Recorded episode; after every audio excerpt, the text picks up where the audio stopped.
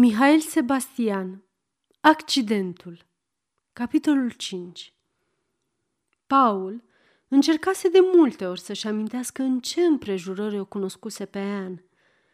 Ar fi vrut să poată retrăi momentul exact în care cineva îi pusese față în față întrebându-i așa cum se întreabă de obicei.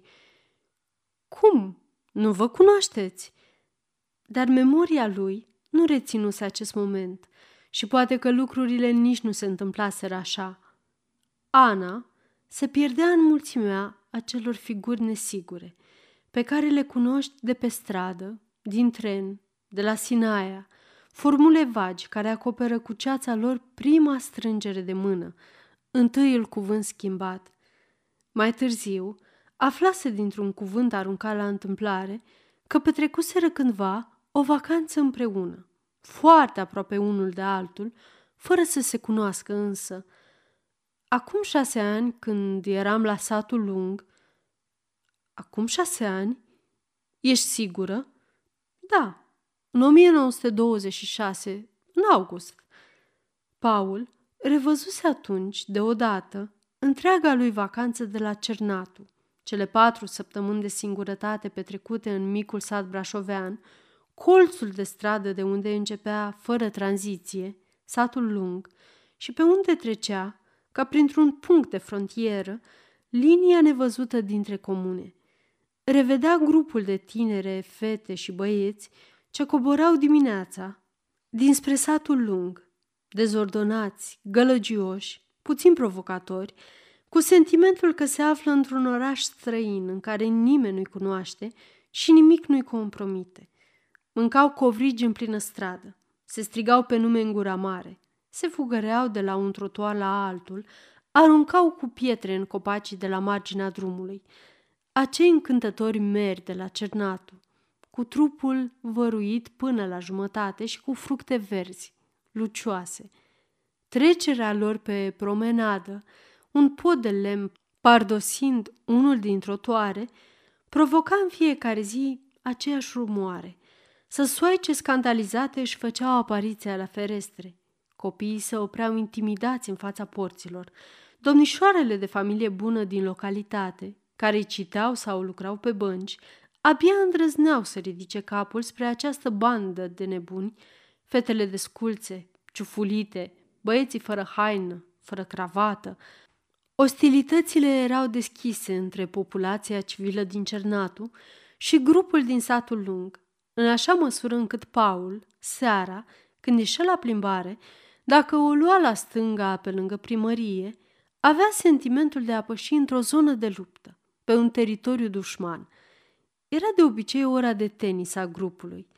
Terenul lor de tenis ajunsese celebru în întreaga regiune până la Dârste, până la Noua. Parii albi, dreptunghiurile de var, trase pe pământ, plasa bine întinsă la mijloc, gardul de sârmă ce înconjura întreg terenul, totul fusese făcut de ei, cu lucruri în parte aduse de la Brașov și în parte inventate pe loc, spre secreta vanitate a satului lung și spre pisma mocnită a oamenilor din Cernatu. Lui Paul îi plăcea să se oprească acolo în fața gardului de sârmă și să privească agitația rachetelor, bătaia regulată a mingii, rochile albe ale jucătoarelor. Într-o seară, o minge aruncată prea înalt trecuse peste gard și se oprise lângă el. O ridicase ca să o dea tinerei jucătoare care veni să o caute. Poate că erai tu, En? Foarte posibil, dragul meu. Dintre toți, jucam cel mai mult. Jucam prost. Abia atunci învățasem, dar mult.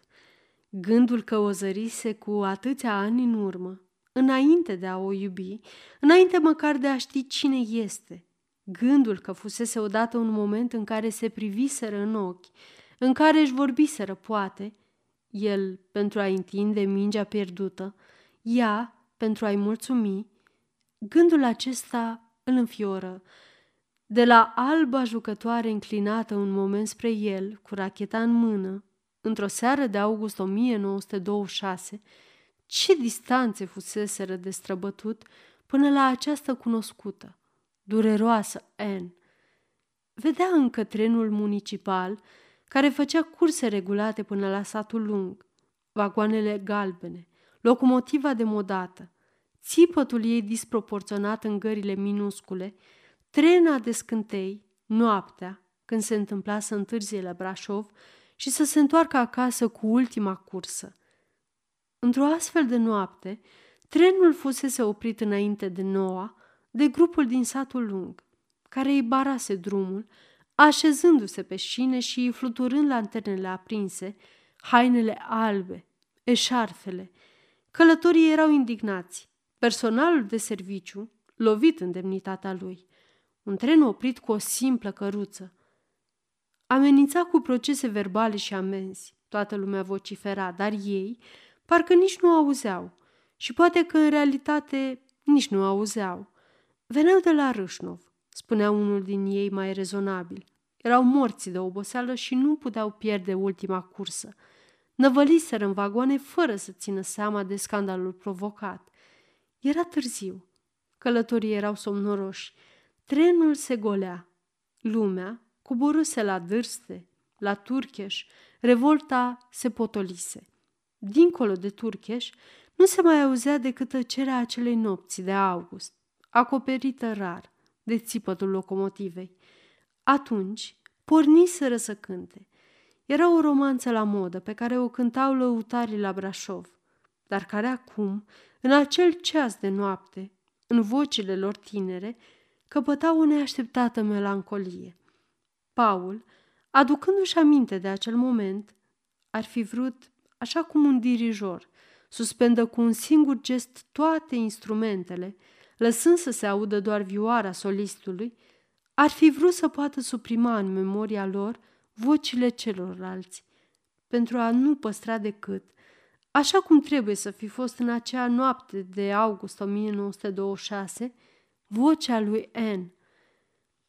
De ce nu te-am cunoscut atunci?" spunea ea. De ce au trebuit să treacă atâția ani până să te întâlnesc?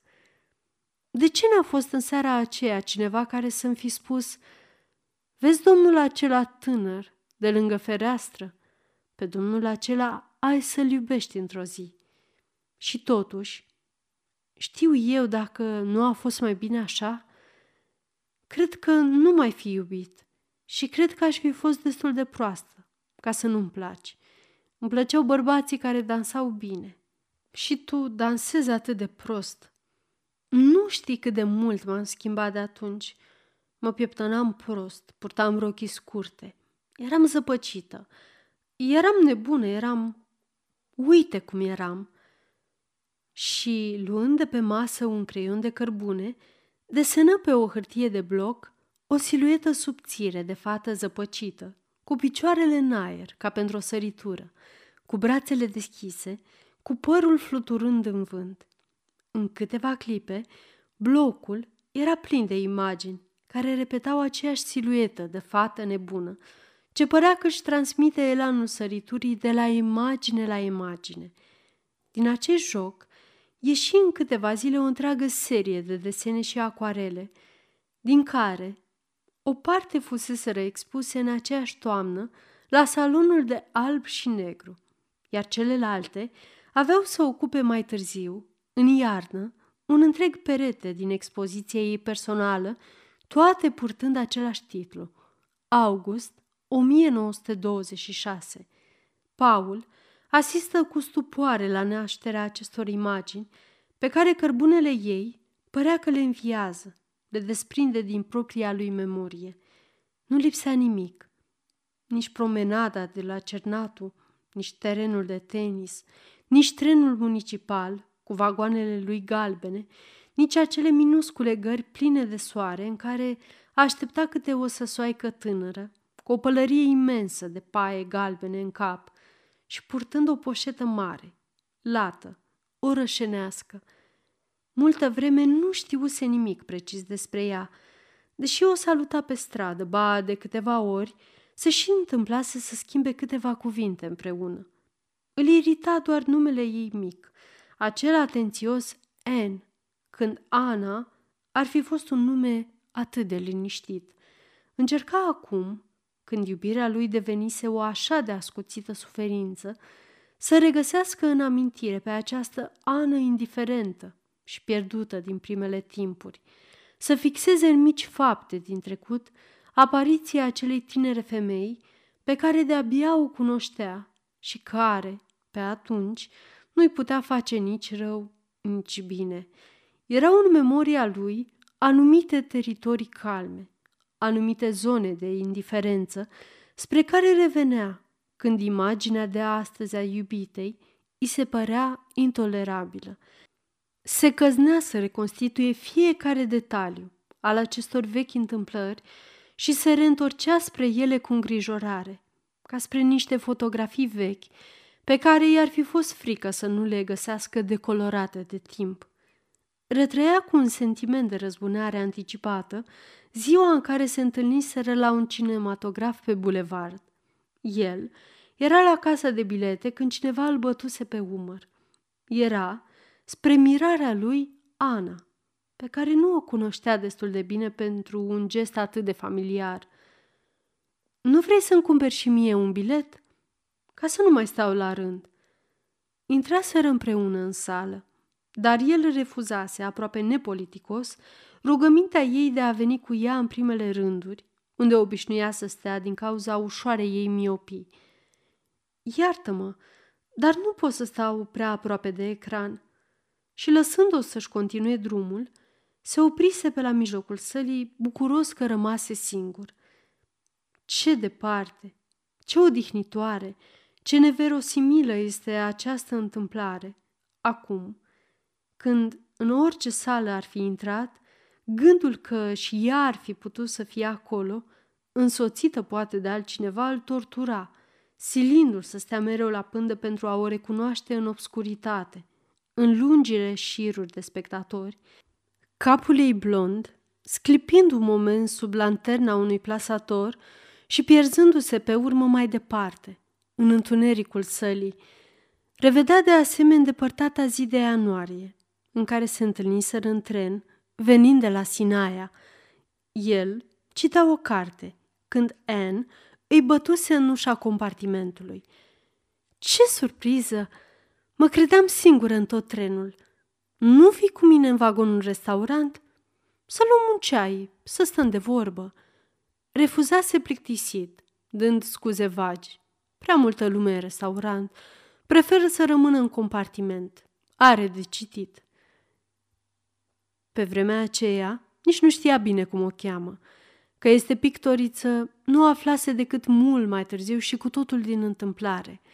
Era la un salon oficial, unul din primele saloane oficiale, organizate la șosea, unde venise cu un prieten și se opriseră în fața unui grup de acoarele, în care îl surprindea un albastru strigător, puțin metalic, de creion chimic. Desenul era nesigur, nervos, încurcat în liniile lui capricioase, ca o scriere grăbită, dar cu neașteptate preciziuni de detaliu, ca și cum, din când în când, pensula s-ar fi oprit ca să pună un punct sau o virgulă într-o frază prea confuză. Aceste mici trăsături atente păreau să fie semnele ortografice ale unei misterioase scrieri. Era un grup de scene de stradă, case, pomi, trăsuri, toate văzute de sus, și ceea ce părea mai curios în ele era tocmai punctul de vedere ridicat de la care fusese răprivite. Albastrul tare de anilină le dădea un aer de dimineață, cu mult soare, cu multă lumină. E amuzant și neserios, spuse Paul. De altfel, am impresia că sunt lucruri pe care le-am mai văzut. Se gândea la anumite tablouri de Raoul Dofi, câmpuri de curse, porturi pavoazate, imagini de aceeași dezordine copilăroasă. Tocmai se pregătea să treacă mai departe când Ana, care era din întâmplare aproape de ei și pe care o și salutase în trecere, îl opri.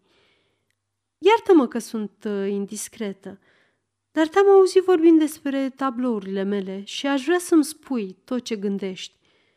Cum tablourile dumitale? Pictezi? Nu știai?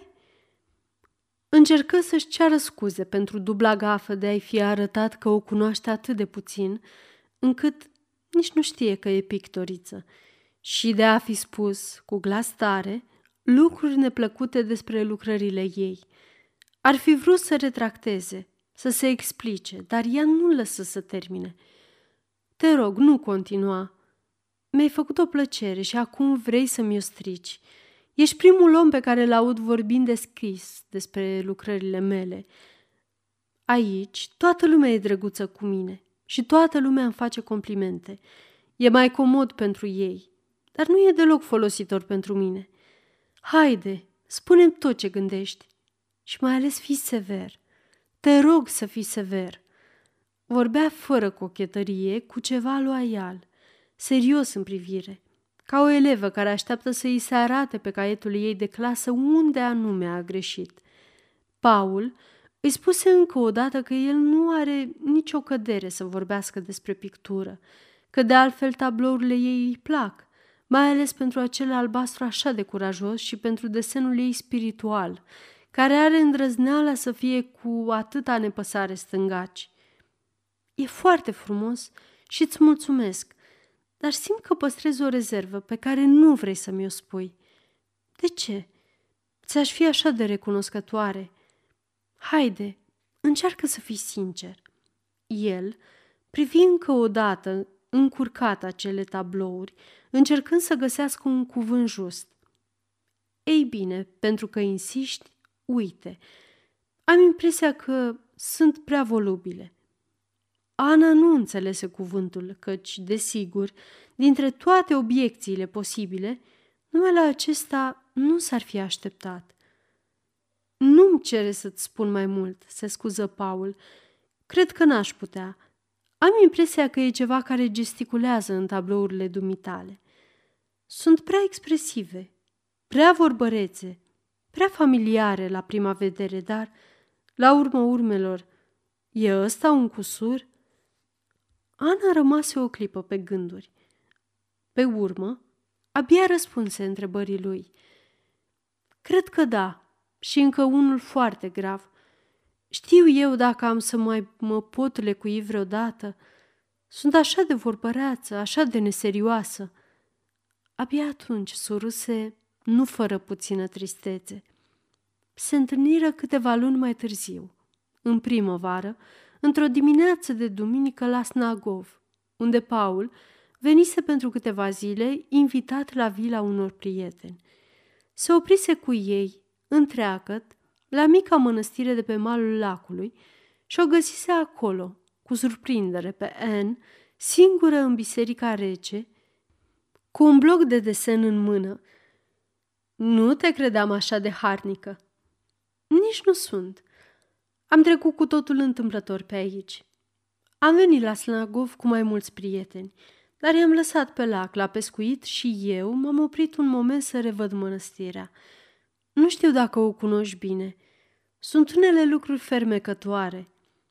Se îndreptase spre ieșire și de acolo, din prag, întorcându-se cu fața spre interior, îi arătă pe peretele din față, la intrarea în Naos, o frescă de culori stinse, dar cu un grup de femei admirabil. Prima femeie din dreapta era întoarsă spre celelalte cu o mișcare grațioasă, ce imprima stofei o cădere în falduri mângâietoare. Dar nu asta e tot ce îmi place mai mult aici. Vino, te rog, cu mine să-ți arăt un lucru într-adevăr miraculos. Îl luă de mână și îl duse după ea spre centrul bisericii, aproape de altar, de unde îi arătă, pe peretele advers, o altă frescă, o coborâre de pe cruce. Sunt aici câteva greșeli de perspectivă, care mă emoționează. Și uite, este în planul al doilea un bătrân care își duce mâna la barbă, cu un gest, cum să-ți spun eu, cu un gest de fiecare zi, familiar. E un gest laic și sunt atât de mirată că îl găsesc pe un perete de biserică – Vorbea cu însuflețire, cu aprindere, deși în șoapte, căci între timp mica biserică se umpluse de vizitatori. Dar străbătea prin cuvintele ei un accent de convingere, de emoție, pe care Paul nu i l-ar fi bănuit niciodată până atunci. Se făcuse târziu. Prietenii lui erau grăbiți să meargă la masă și, deși ar fi făcut plăcere să mai stea de vorbă cu ea, își ceru scuze că trebuie să plece. Mai rămâi, insistă ea. Peste 20 de minute trebuie să vie barca să mă ia și pe mine și te conduc eu până la vilă. Fusili să refuze, dar se despărțiră cu promisiunea de a se revedea, promisiune politicoasă ca atâtea altele. O revăzut totuși, nu multă vreme după aceea. Paul ieșise de la tribunal după o zi întreagă, pierdută într-o sală mică de ședință, la o audiere de martori, într-un proces fără interes. Ca pe vremuri la școală, zilele cele mai atroce din tribunal erau cele de primăvară. Îi făcea rău soarele tânăr care inunda străzile și pe care el îl privea ore întregi de la fereastra unei săli de ședință. Îi făceau rău figurile șterse, livide, care se agitau pe culoare, oameni uzați care dormitau acolo pe bănci, într-o lumină galbenă, prăfuită de arhivă. Se oprise pe stradă, buimăcit de soare și închise un moment ochii. Se simțea murdar. Hainele îi se păreau grele. Gulerul, moale, cravata strâmbă. Ar fi vrut să se scuture ca de funingine după un drum lung cu trenul. Ducea cu el un miros de arhivă și pe buze un gust de hârtii vechi, îngălbenite. O luase încet, cu pași grei, prin dosul tribunalului. Se simțea bătrân și toată lumea care trecea pe lângă el îi se părea tânără. Servieta atârna greu ca de plumb. Dacă nu s-ar fi jenat, ar fi lăsat-o un moment jos, cum lasă un hamal povara ca să se odihnească. Pe Sfinții Apostoli, dincolo de Apolodor, tresărise, zărind la câțiva pași de el, un lucru cu totul neașteptat. Agățată băiețește de gratiile unei porți de fier, peste care treceau alte câteva crengi de liliac, o fată se lupta să rupă o creangă. Paul se opri locului, de teamă să nu o sperie, și se ascunse după un felinar de unde putea privi fără să fie văzut. Ar fi putut crede că e o școlăriță dacă nu ar fi fost îmbrăcată cu o eleganță de doamnă. Purta un taior gri, o pălărie gri cu boruri albastre, pantofi de antilopă albastră. Pe parapetul de piatră al porții, o poșetă din aceeași antilopă, ca și pantofii, fusese probabil lăsată jos, pentru a-i permite să aibă mâinile libere. Paul o recunoscu fără greutate pe Anne, dar îi venea greu să creadă că este ea. Înălțată în vârful pantofilor, pe parapetul de piatră, cu o mână agățată de gratiile porții, cu cealaltă, se lupta să rețină creanga de liliac prea înaltă. Foile taiorului se ridicau mai sus de genunchi, doi genunchi rotunzi, delicați de adolescentă. Strada era goală, dar dintr-o clipă într-alta putea trece cineva, dacă nu chiar proprietarul prădat. Creanga cedă în sfârșit. O creangă mare cu buchete dese, violete. Fata sări pe trotuar, fără grabă, fără emoție. Se scutură ușor pe mâneci, își luă poșeta, privi în sus pe stradă și pe urmă, cu creanga de liliac în brațe, cu capul ei blond ascuns în flori, doar fruntea ridicată puțin deasupra lor, porni în sus, bravă, cu pasul ei mic, decis. Paul o privi cum se depărtează și îi se părea că rămâne în urma ei o trenă de lumină. Se simțea și el mai tânăr. Anotimpul pe care îl uitase era răgăsit. Mica nebunie a fetei aducea puțină inconștiență, puțină lumină. În toată acea zi, ar fi vrut să fugă după ea, să-i mulțumească, să-i sărute mâna, dar o lăsă să treacă netulburată colțul și să dispară. Totuși, simțea nevoia să-i trimită un cuvânt de simpatie. Primul, de când se cunoșteau, își aminti că prin apropiere, în piața Senatului, era o florărie. Intra acolo și cumpără tot liliacul cât se găsea, spre stupoarea vânzătorului, care îl întreba fără ironie, desigur. Dacă mai aveți nevoie, vă mai putem aduce. În mai era nespus de ieftin și cu cele câteva sute de lei pe care le avea la el, Paul cumpără o grădină întreagă pe care i-o trimise lui Anne cu frunze cu tot și cu câteva cuvinte scrise în grabă pe o carte de vizită. Altădată, când vrei liliac, fii mai prudentă.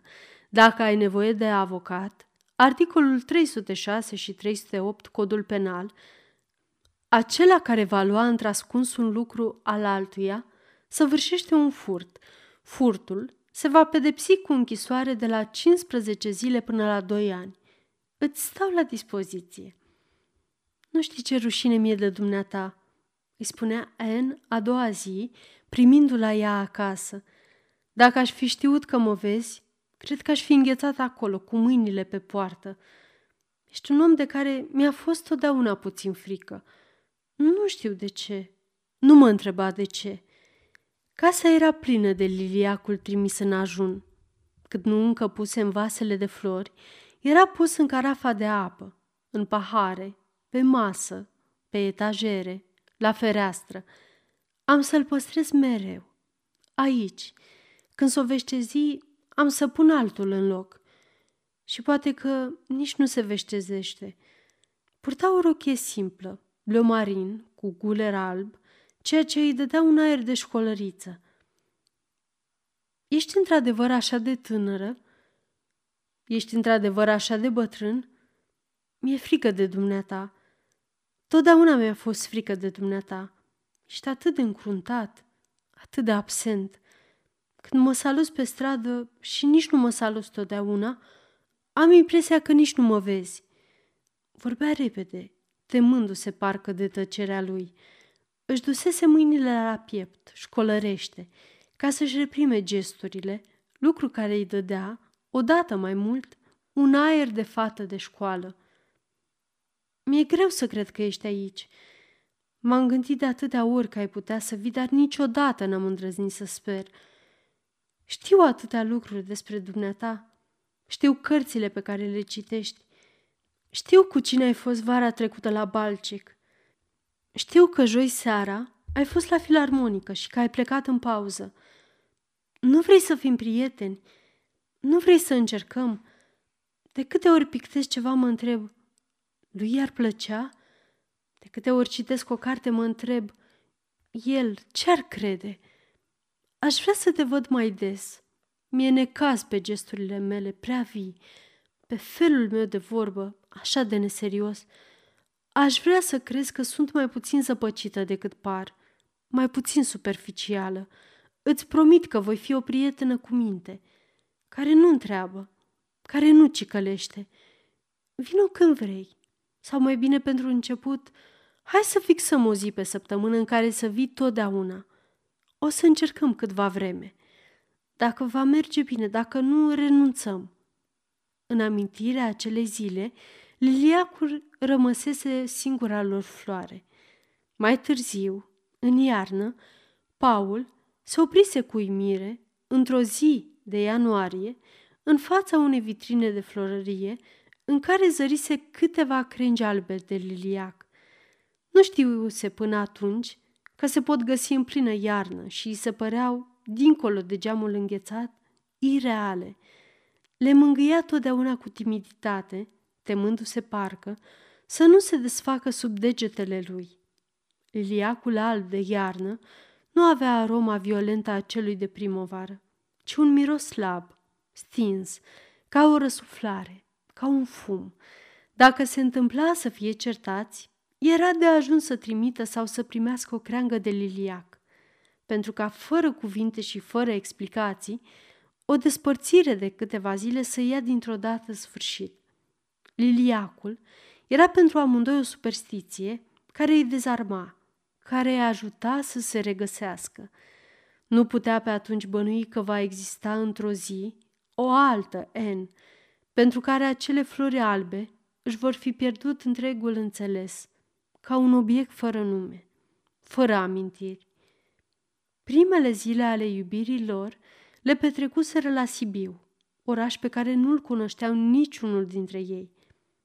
Mi-e indiferent unde, dragul meu, undeva unde să fiu singură cu tine, câteva zile. Pe urmă, oricum ai să mă lași. De ce? Pentru că nu mă iubești. El nu răspunsese nici da, nici nu. Și de altfel, ea părea că nici nu așteaptă un răspuns. Sibiul îl aleseseră în ultimul moment, în gară, pentru că primul tren care pleca era spre Sibiu. Totul o încânta în orașul transilvanean.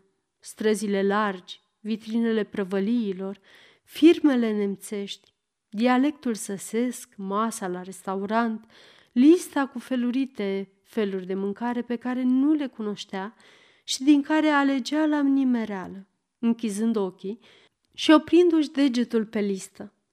Să vedem ce-o fi asta.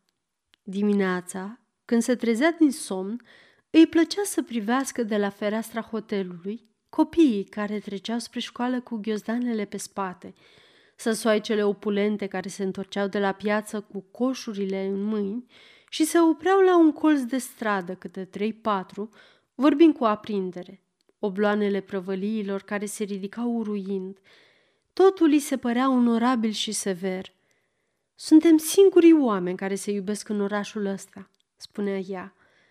Și pe urmă, ca și cum abia în acel moment și-ar fi dat seama că e goală, alerga cu o tresărire de alarmă înapoi în pat, ca să se ascundă, ca să se acopere. Era albă, așa de albă încât, goală fiind, părul ei blond părea că se decolorează sub lumina trupului gol. Când cobora în holul acelui mic hotel de provincie, o intimidau privirile respectuos intrigate ale oamenilor de serviciu și ale funcționarilor, căci tinerețea ei aducea acolo o undă de mister, poate chiar de scandal. Era fericită de tot ce vedea. Se plimba toată ziua în acele delicioase tramvaie sibiene, de la orașul de sus la orașul de jos, și o amuzau chipiurile taxatorilor, ca al ofițerilor austrieci în operetele vieneze, rochile greoaie ale săsoaicelor, rochii de provincie, cu agrafe, cu flori, cu noduri. Dacă ar fi avut un bloc de hârtie cu ea, ar fi desenat, căci găsea pretutindeni motive de desen. Cu un desen, cu unul singur, tot se întorsese de la Sibiu. Erau la o masă, pe trotuar, în fața unui restaurant la ora prânzului, când tocmai ieșeau copiii de la școală. Trecea un grup de fetițe prin fața lor și Ian o oprise pe una din ele întrebând-o cum o cheamă. Ingrid, răspunse ea puțin speriată, iar colegele ei adăugaseră cu mai mult curaj. Ingrid Schreiber. Ingrid era blondă, avea cozi împletite pe spate o șapcă albastră trasă băiețește pe frunte și doi ochi oblici care dădeau figurii ei de înger saxon o ciudată grație de mică tătăroaică dobrogeană. Ingrid, ți-a spus cineva cât ești de frumoasă? Dă-mi o hârtie și un creion din ghiozdanul tău. Vreau să te desenez. Ingrid era și speriată și mândră, iar Anne prinsese acolo într-o schiță grăbită acest aer de copil uimit, schiță care la întoarcere avea să devină un portret în ulei pus în camera lui En deasupra patului, de unde ea avea să privească mai departe, cu aceeași privire nedumerită, lucruri încă neînțelese. Unde era acum această En din primele timpuri ale iubirilor? Era pe atunci gata oricând să-l primească sau să vie la el, să accepte o chemare sau un refuz, să-și facă într-o clipă bagajele când, pe neașteptate, el venea să o ia într-o călătorie de câteva zile sau, din potrivă, să și le desfacă, atunci când tot pe neașteptate și fără să o întrebe, el renunța la o plecare de mult plănuită și care, între timp, devenise pentru ea o copilăroasă bucurie – tu nu întrebi niciodată nimic, Anne? Pentru că nu aș avea, dragul meu, decât o singură întrebare de pus. De ce nu mă iubești? Și pe asta, vezi, nu vreau să o pun. Cum dintr-o iubire, început așa de ușor, căci blondă cum era, fără mistere și fără secrete, An părea tipul predestinat al unei iubiri ușoare, avea să ajungă la această suferință, era pentru el inexplicabil. Ultimul ei surâs, ultimul ei geste erau cunoscute și totuși trebuia să fie o zi în care fiecare surâs să fie o enigmă, fiecare cuvânt o taină. Trebuia să fie un timp în care simplul fapt de a o zări să devină un lucru greu, de multe ori imposibil, un timp în care avea să cutreiere nopți întregi, din restaurant în restaurant, din bar în bar, cu speranța că o va găsi în sfârșit și o va vedea, fie numai pentru o singură clipă. Când o regăsea totuși pe vechea N, când se întâmpla să revină iubitoare spre el, ești un prost și eu tot numai pe tine te iubesc. Când o vedea agitându-se goală prin casă, aruncându-și lucrurile și nemai știind unde să le găsească, o oprea într-una din pozele ei comice, ciufulită, cu părul căzându-i pe frunte, cu un ciorap pe braț și cu celălalt aruncat pe umeri ca o eșarfă și știind prea bine că fata aceea zăpăcită și scumpă este totuși pierdută și că a doua zi va reîncepe aceeași suferință. O privea îndelung. Lasă-mă, Anne, să văd cum arată o femeie fatală. Erau nenumărate lucrurile pe care, la început, abia le vedea cu un fel de nepăsare amuzată, dar pe care mai târziu, fără să știe exact când și de ce, începuse să le observe cu o chinuitoare neliniște. Îl irita cât de multă lume cunoaște N. Intrarea ei într-un restaurant era salutată de zeci de priviri care se întorceau în același timp spre ea cu ceva indiscret, insistent. De unde cunoști tu atâta lume? Cine e tipul care a trecut?" Răspunsurile ei erau de obicei vagi, evazive. Nu știu cine e, vine pe la expoziții. Paul vedea totdeauna dincolo de această impreciziune mare enigme de dezlegat. Mai dureroase însă erau răspunsurile ei precise, spuse cu indiferență. L-am cunoscut acum trei ani, în tren spre Budapesta. Paul vedea vagonul de dormit, culoarul cu lumini albastre. N, lângă fereastră, strând de vorbă cu tovarășul ei întâmplător de călătorie. O auzea parcă râzând, căci râde vai, atât de ușor, când, o zguduitură mai puternică, o arunca în brațele lui. Vedea așternutul alb al paturilor, prin ușile rămase deschise, culoarul pustiu, trecerea ei dintr-un compartiment într-altul, în plină noapte. Își amintea cu câtă ușurință îi cedase lui pe vremuri și îl scandaliza în amintire. Ar fi vrut să-i fi rezistat mai mult atunci, pentru ca acum să poată crede că, pentru ea, a se culca sau nu cu un bărbat nu era deloc un lucru fără importanță. În fiecare privire străină care se îndrepta spre Anne, în fiecare salut, îi se părea că e o amintire, o chemare. Era furios că, din politeță, trebuie și el să răspundă acestor saluturi. Semne ce treceau deasupra lui ca niște telegrame cifrate pe care le interceptezi fără să le poți citi, căci nimeni nu-l putea asigura că fiecare nou salut nu purta un mesaj, o aluzie sau o propunere. Îți amintești? Sau te aștept? Aceasta este o înregistrare Cărțiaudio.eu. Pentru mai multe informații sau dacă dorești să te oferi voluntar, vizitează www.cărțiaudio.eu. Toate înregistrările Cărțiaudio.eu sunt din domeniu public. Vernisajele Anei aduceau în sălile de pictură o lume nouă.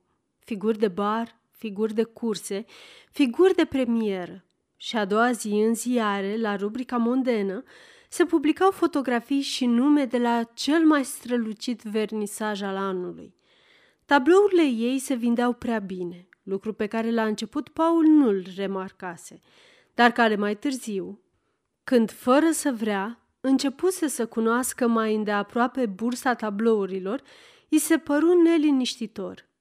Când un tablou de Margareta Sterian sau de Cornelia Babic se vindea cu 3 sau 4 mii de lei, când Iorculescu Ior, care avea totuși reputația de a ține la preț, vindea o pânză de 30 pe 50 cu 5 mii de lei, iar una de 50 pe 70 cu 8 mii, tablourile lui Anne obțineau prețuri pe care numai un iser sau un pătrașcu le putea cere.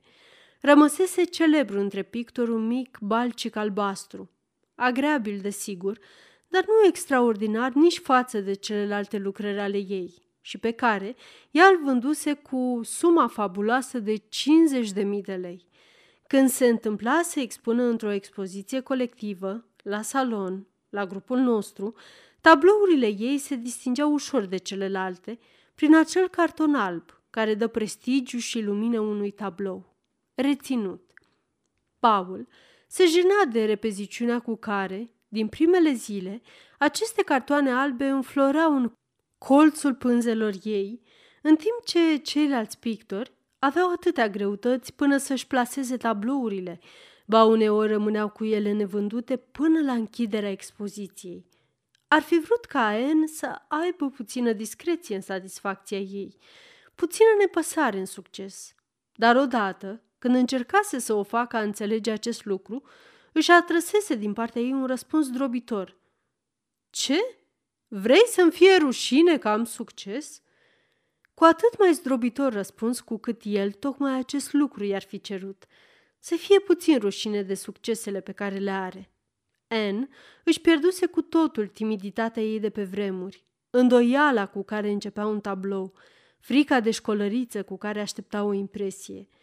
Avea acum o adevărată artă de a-și plasa tablourile, de a-și folosi relațiile, de a simți într-o nouă cunoștință un client posibil – client.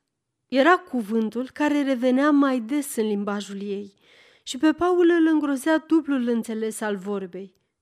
Ce fel de client? O întrebase odată cu brutalitate, privind-o drept în ochi.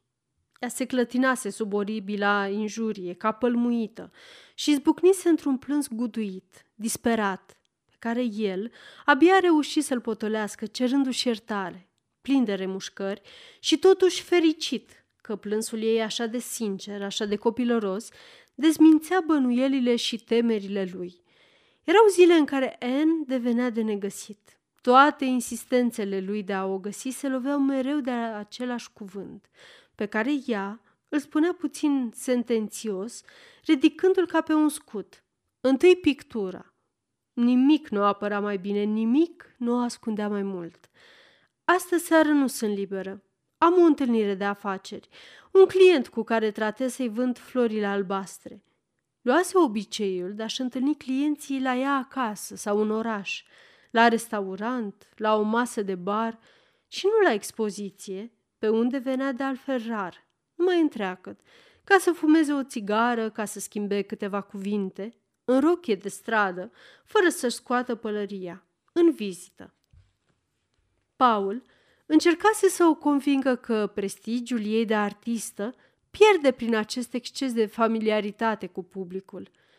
Înțelege, dragă En, nu-ți vorbesc ca un om gelos, ci ca un prieten îngrijorat. Un artist nu are dreptul să facă publicului concesiile pe care le faci tu cumpărătorilor. Trebuie să fii mai puțin abordabil, mai mândră, mai orgolioasă, mai singuratecă. Ea asculta cu luarea minte și părea că aprobă tot, că înțelege tot. Dar când la considerațiile de ordin general despre îndatoriile artistului adevărat, el trecea la propuneri concrete. Și atunci, prietenul dezinteresat nu-l mai ascundea prea bine pe amantul gelos și când îi cerea să renunțe la întâlnirea fixată și să-i telefoneze amatorului, că dacă ține cu adevărat să cumpere florile albastre, n-are decât să treacă a doua zi dimineață pe la sala Dales, între 11 și 12, ea nu mai era dispusă să-l asculte și îl întrerupea scurt. Ce? Vrei să-mi zdrobești cariera?" A zdrobi cariera era o expresie care apărea pentru prima oară în limbajul lui Anne. Paul cunoștea prea bine acest limbaj pentru ca schimbările de vocabular să nu-l neliniștească. De unde veneau aceste cuvinte noi, care răsăreau deodată în vorbirea ei ca niște ecouri dintr-o viață pe care el nu o cunoștea și din care nu străbătea până la el decât un cuvânt scăpat din neatenție. Să o asculte vorbind pe Anne fusese pentru el, în primele timpuri, o plăcere plină de surprize. I se păruse la început că e foarte vorbăreață, dar cu vremea observase că volubilitatea ei era făcută mai mult din gesturi și zâmbete, dintr-o alternanță de scurte explicații și scurte tăceri care dădeau vorbirii ei un aer de agitație continuă. Ce sintaxă curioasă ai tu, dragă fată!" spunea el amuzat de construcțiile ei de frază. Ceva dintr-o veche manie de latinist se trezea în el ca să-i studieze gramatical micile ei discursuri. Vorbea cu fraze simple, pe care însă le complica o ploaie de interjecții și întrebări. Da? Nu vezi? Nu? Vezi? Știi? Vrei? Ca o serie de bemol și diezi într-o gamă cu variațiuni, ceea ce făcea din cea mai simplă povestire a ei un lucru palpitant, cu ridicări și scăderi de ton, cu inflexiuni de voce, cu întoarceri subite în privire. Ceva mirat, ceva surprins era în toată vorbirea ei, ca și cum s-ar fi luptat cu replici pe care numai ea le auzea și cărora trebuia să le răspundă pe rând, ca un jucător de șah angajat în mai multe partide deodată. Și tot ca un jucător de șah, care în anumite situații confuze recurge la unele mișcări, tip de așteptare, a deplasa fără utilitate un pion sau a mișca un turn pe o linie moartă, avea și ea unele expresii uniforme, pe care le repeta aproape mecanic, fiindcă nu spunea nimic și îi era la îndemână, ca niște vechi gesturi obișnuite, care de mult își pierduseră sensul lor de la început. Asta e cu totul altceva. Totul e posibil. Știu și eu ce să mai cred. Anne primea cu ușurință cuvinte și expresii pe care le auzea uneori întâmplător și care pe urmă rămâneau în vorbirea ei obișnuită. La început în glumă, poate, pe urmă însă dintr-o adevărată neputință de a le uita, până ce se stabileau definitiv în argoul ei personal. La Sibiu, opriseră într-o dimineață pe un trecător ca să-l întrebe dacă muzeul Bruckenthal, unde voiau să meargă, era departe. Departe, dar nu știu ce, fusese răspunsul. Și acest fel de aproximație o amuzase pe Anne atât de tare încât o repetă câteva zile în șir, cu toate prilejurile obișnuite. Mâncarea era bună, dar nu cine știe ce. Noaptea era înstelată, dar nu cine știe ce. La început spunea acest lucru râzând, ca și cum ar fi subliniat cuvintele, dar cu vremea, intenția ironică se șterse, ba chiar dispărut de tot, iar acest, dar nu cine știe ce, care câtva timp avusese ceva comemorativ, ca și cum i-ar fi spus indirect lui Paul, îți aduce aminte, la Sibiu, deveni nu numai una din locuțiunile ei cele mai întrebuințate, dar modul ei preferat de a nuanța o opinie, de a explica o rezervă. Fusese la început, în primele timpuri ale iubirii lor, una din bucuriile lor reciproce să-și descopere unul altuia anumite ticuri de gest sau de vorbă, care pentru cealaltă lume, care îi cunoștea mai de mult, deveniseră poate prin repetare și obișnuință imperceptibile, dar care, remarcate pentru prima oară, aveau ceva cu totul neașteptat. Ce curios te încrunți tu!" observase din primele zile Anne și încerca să se limite, lăsând sprânceana stângă în jos și ridicând-o pe cea dreaptă, foarte arcuită, lucru pe care la început nu le reușea decât trișând puțin și deschizându-și mare ochiul drept, cu două degete, ca și cum ar fi vrut să fixeze în arcada lui un monoclu. Aveau o sumă de gesturi mărunte pe care mai întâi le observase la el, în glumă, cu o tandrețe ironică și le imita râzând, ca și cum ar fi vrut să-l dezvețe de ele, dar care, cu trecerea timpului, intrau pe nesimțite în propriile ei deprinderi. Paul asistase la început indiferent sau cel puțin amuzat, dar mai târziu, cu o emoționantă mirare, la această insensibilă transmisiune de gesturi și cuvinte pe care le regăsea în limbajul lui N, puțin modificate de mișcările sau de pronunțarea ei, ca și cum ar fi fost adaptate la registrul ei vocal cu o arie de bărbat retranscrisă pentru voce de soprană. Erau aceleași cuvinte, aceleași gesturi, dar ele își păstrau multă vreme un aer particular, de parcă ar fi fost imprimate în vorbirea lui N cu litere speciale, detașându-se în frază ca un citat dintr-o limbă străină, ca un proverb pus între ghirimele, până ce aceste ultime rezistențe cădeau și ele, iar gestul sau cuvântul, care fusese până atunci pentru N un fel de neologism, era pentru totdeauna încorporat în vocabularul ei curent. Ea îl făcuse pe Paul pentru prima oară atent asupra obișnuinței lui de a repeta, două câte două, expresiile de afirmație sau negație. Evident, evident. În niciun caz, în niciun caz, absolut exclus, absolut exclus. Cât de puțin mă supraveghez, gândise atunci Paul, dacă ani de zile am putut vorbi în felul acesta fără măcar să bag de seamă. A trebuit să vină Anne ca să le observe. De câte ori într-o frază a lui revenea acel dubios, evident, evident, ea îl sublinea cu o explozie de râs. Nu te supăra, dragul meu, Paul, că râd, dar ți-am spus că mi-e puțin frică de tine și ce vrei. Când descoper o copilărie ca asta, parcă mă tem mai puțin, parcă mă apropiu mai mult. Aș vrea să ai o mie de defecte mici, aș vrea să vorbești cu R, aș vrea să nu-l poți pronunța pe S, aș vrea să pot râde de tine, dragul meu, înțelegi?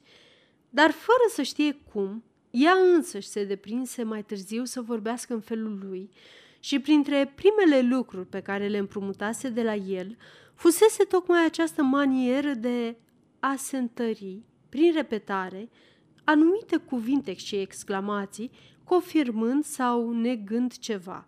Vorbirea ei era acum plină de evident, evident, nici vorbă, nici vorbă, imposibil, imposibil, pe care dacă el le spunea oarecum mașinal, din neatenție, ea le pronunța cu un accent bătăios, de convingere, de intransigență, ceea ce le sublinia și mai mult.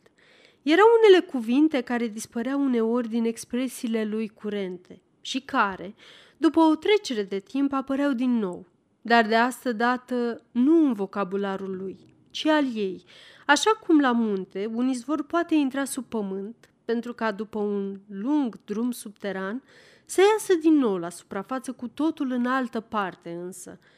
Pe buzele lui En, cuvinte uitate de el căpătau o nouă viață, iar în mâinile ei vioaie, gesturi pe care el le părăsise cândva reînviau cu un fel de fidelitate automată, care mai târziu avea să supraviețuiască poate iubirilor sfârșite. Cu niciun preț, cu niciun preț nu mai vreau să te văd, îi scrisese ea odată, după o ceartă, dar acest dublu cu niciun preț purta parcă în el însuși propria lui dezmințire, căci în timp ce Anne era convinsă că se vor despărți, limbajul ei păstra ca pe un gaj de fidelitate acel tic de a repeta două câte două cuvintele și în care, fără voia ei, stăruia amintirea lui Paul.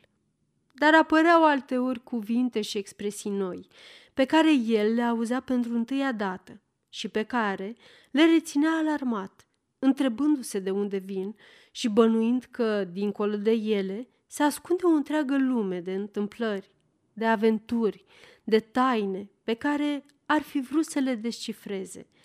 În ultima vreme mai ales, vocabularul lui En suferise nenumărate mici inovații și după fiecare despărțire mai lungă, fie că erau certați, fie că el trebuia să plece în provincie pentru diverse procese, fie în sfârșit că ea era prea ocupată cu lucrul, când se regăseau, el descoperea cu dezolare noi schimbări în felul ei de vorbă, noi gesturi sau noi cuvinte. E rulant, spunea Anne de la un timp, când ceva îi se părea excesiv de comic. Și atunci dădea capul pe ceafă răzând zgomotos, cu toată gura deschisă și cu insistența ei copilăroasă de a repeta un cuvânt nou, pentru că o amuza să-l audă, așa cum ar fi amuzat-o să deschidă și să închidă de nenumărate ori o brichetă sau o pudrieră nouă, spunea de zeci de ori pe zi despre orice lucru, despre orice prostie. E rulant, rulant, e rulant. De fiecare dată, Paul tresărea străpuns, căci se părea că dincolo de această vorbă e o privire de bărbat. Bărbatul de la care N va fi deprins noul ei cuvânt preferat. Era tentat să o întrebe, ca și cum ar fi văzut în degetul ei un inel necunoscut. Spune, de unde l-ai? Cine ți l-a dat? Era în argoul ei de pictoriță o expresie care la începutul încântase, dar care mai târziu, printr-o secretă deviere de sens, îi devenise de nesuportat. Mă duc la motiv. A se duce la motiv însemna pentru En a regăsi un anumit loc unde să-și fixeze șevaletul, a regăsi un anumit punct dinainte fixat, un pom, o casă, o piatră, care îi delimita pe teren peisajul pe care încercase să-l picteze. Motivele Anei erau de nepătruns.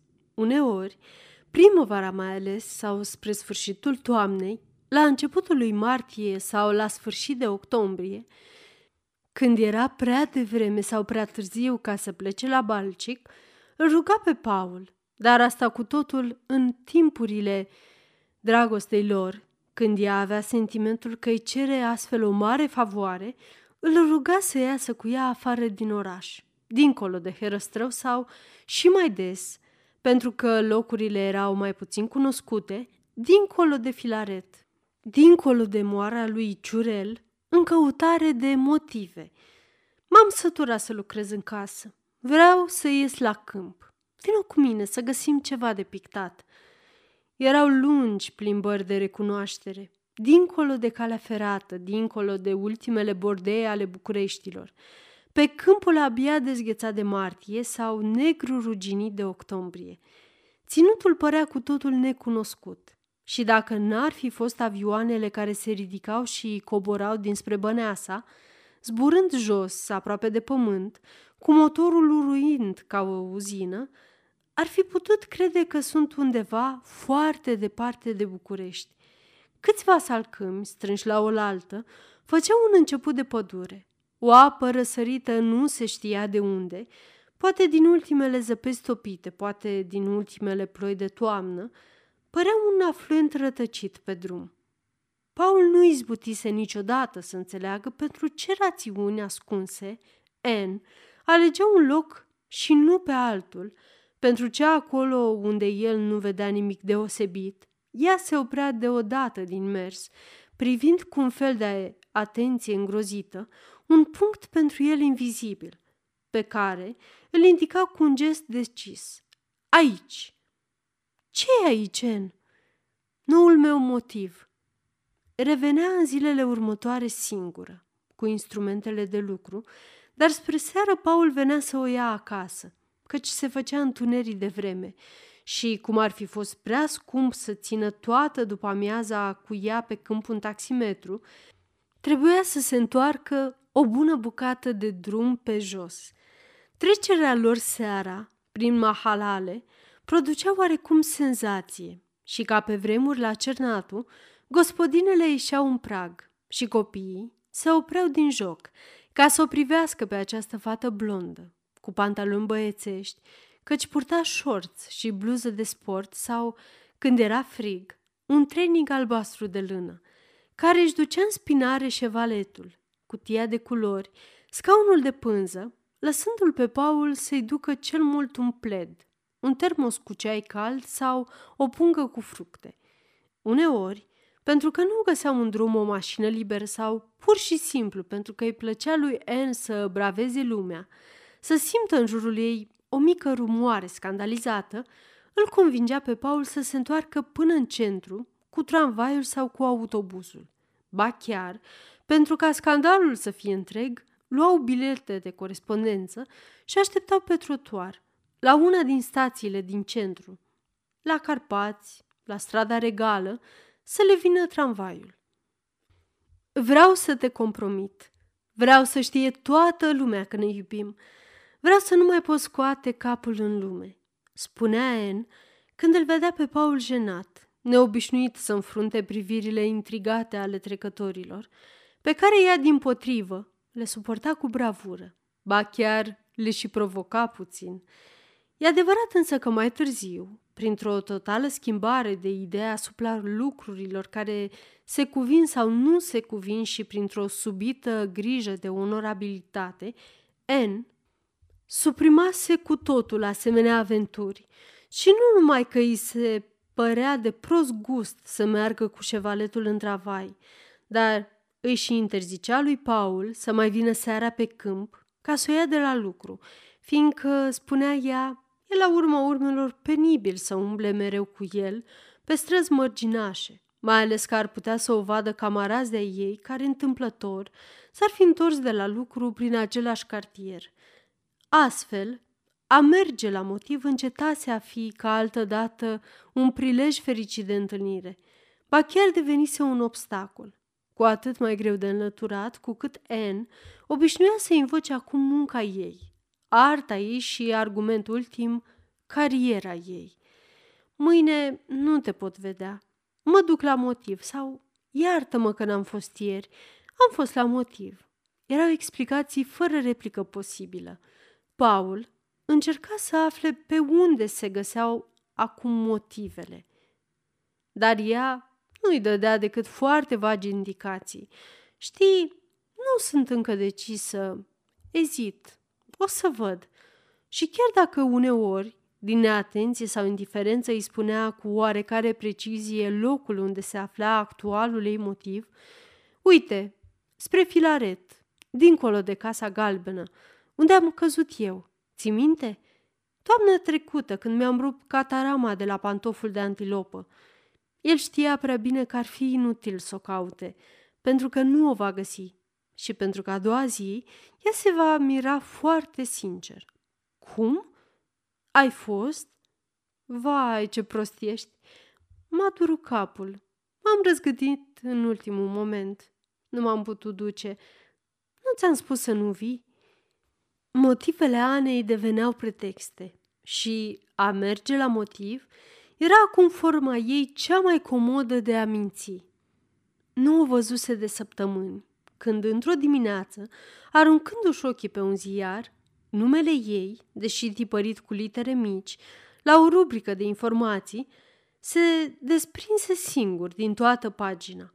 Era o notă despre pavilionul românesc la expoziția din Liej, din 1934, un fel de comunicat oficial al comisariatului expoziției, prin care se anunța că pictorii și sculptorii însărcinați cu decorarea interioară a pavilionului vor pleca peste cinci zile, sâmbătă, 12 mai, anul curent, orele 9.50, spre Bruxelles.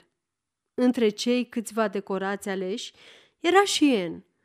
Paul crezuse că era o greșeală căci nu-și putea imagina că Anne l-ar fi lăsat să afle un lucru atât de important din ziare și nici că în preajma unei plecări atât de apropiate ar fi lăsat să treacă o întreagă săptămână fără să-l vadă.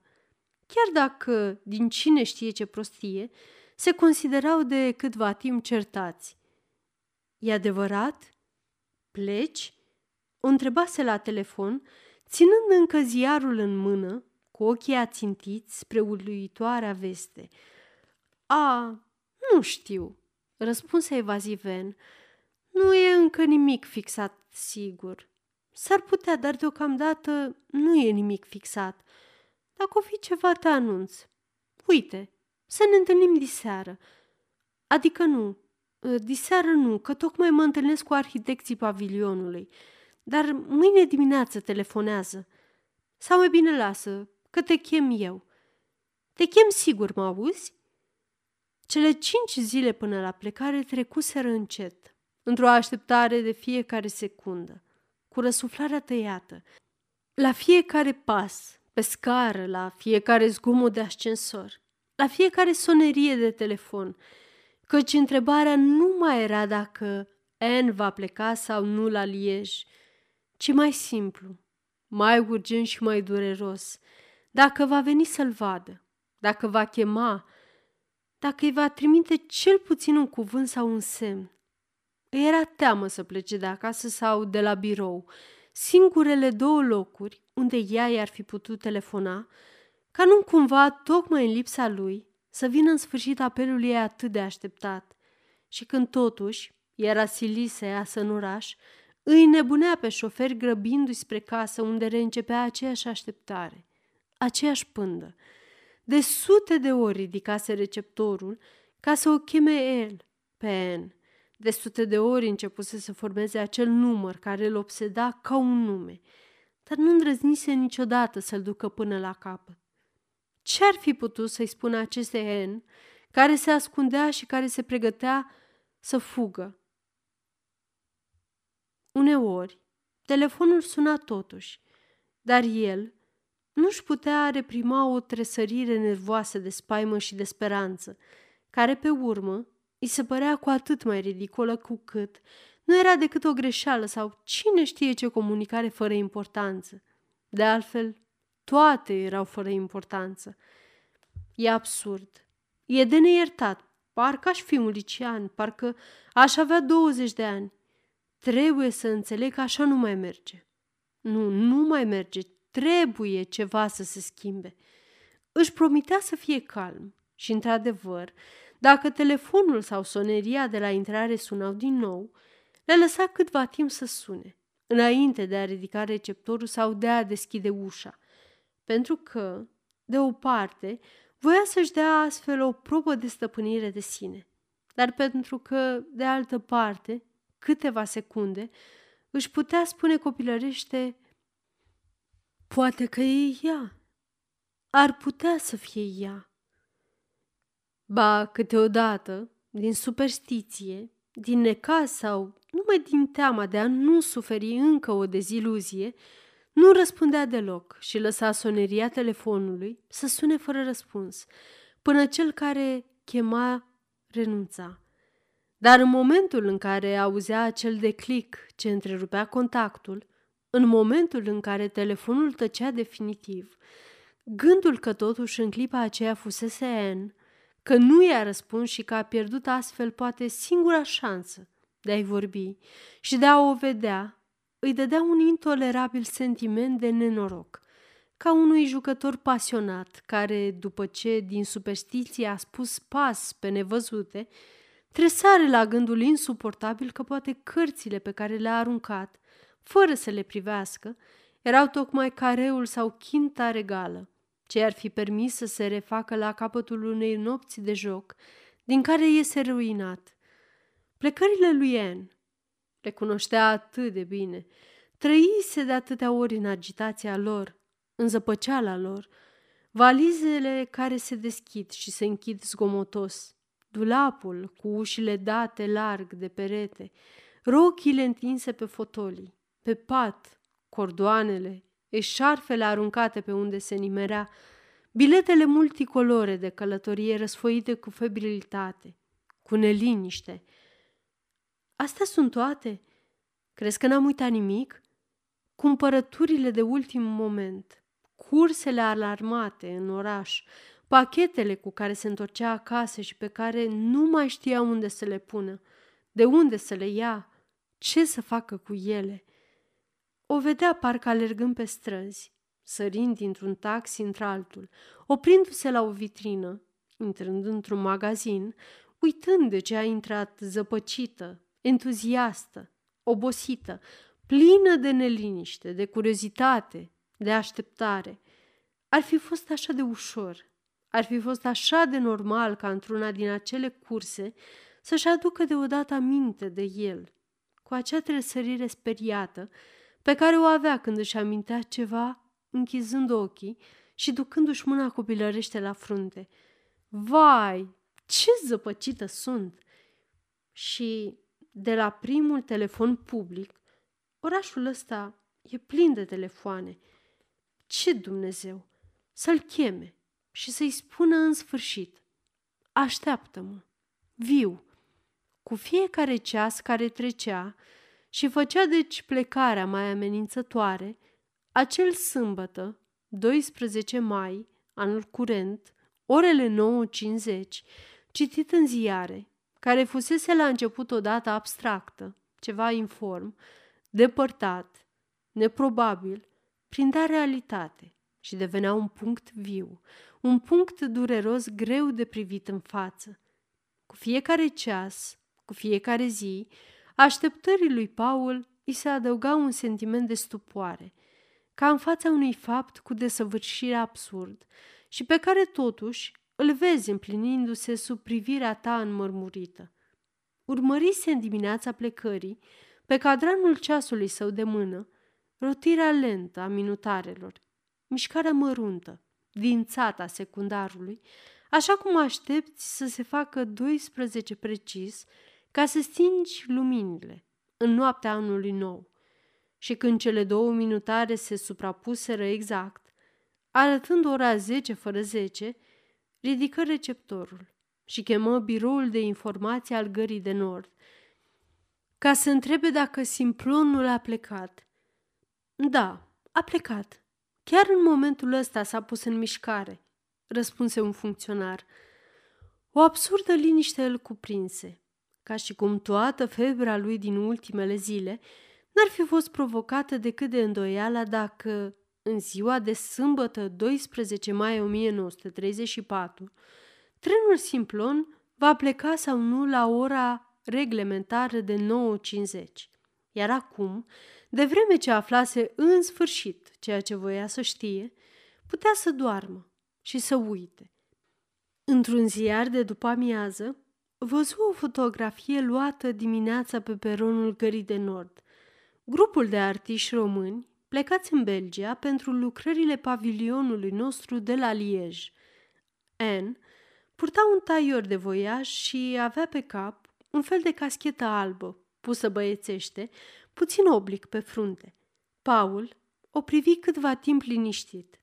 I se părea că nu are nimic să-i spună, nimic să o întrebe.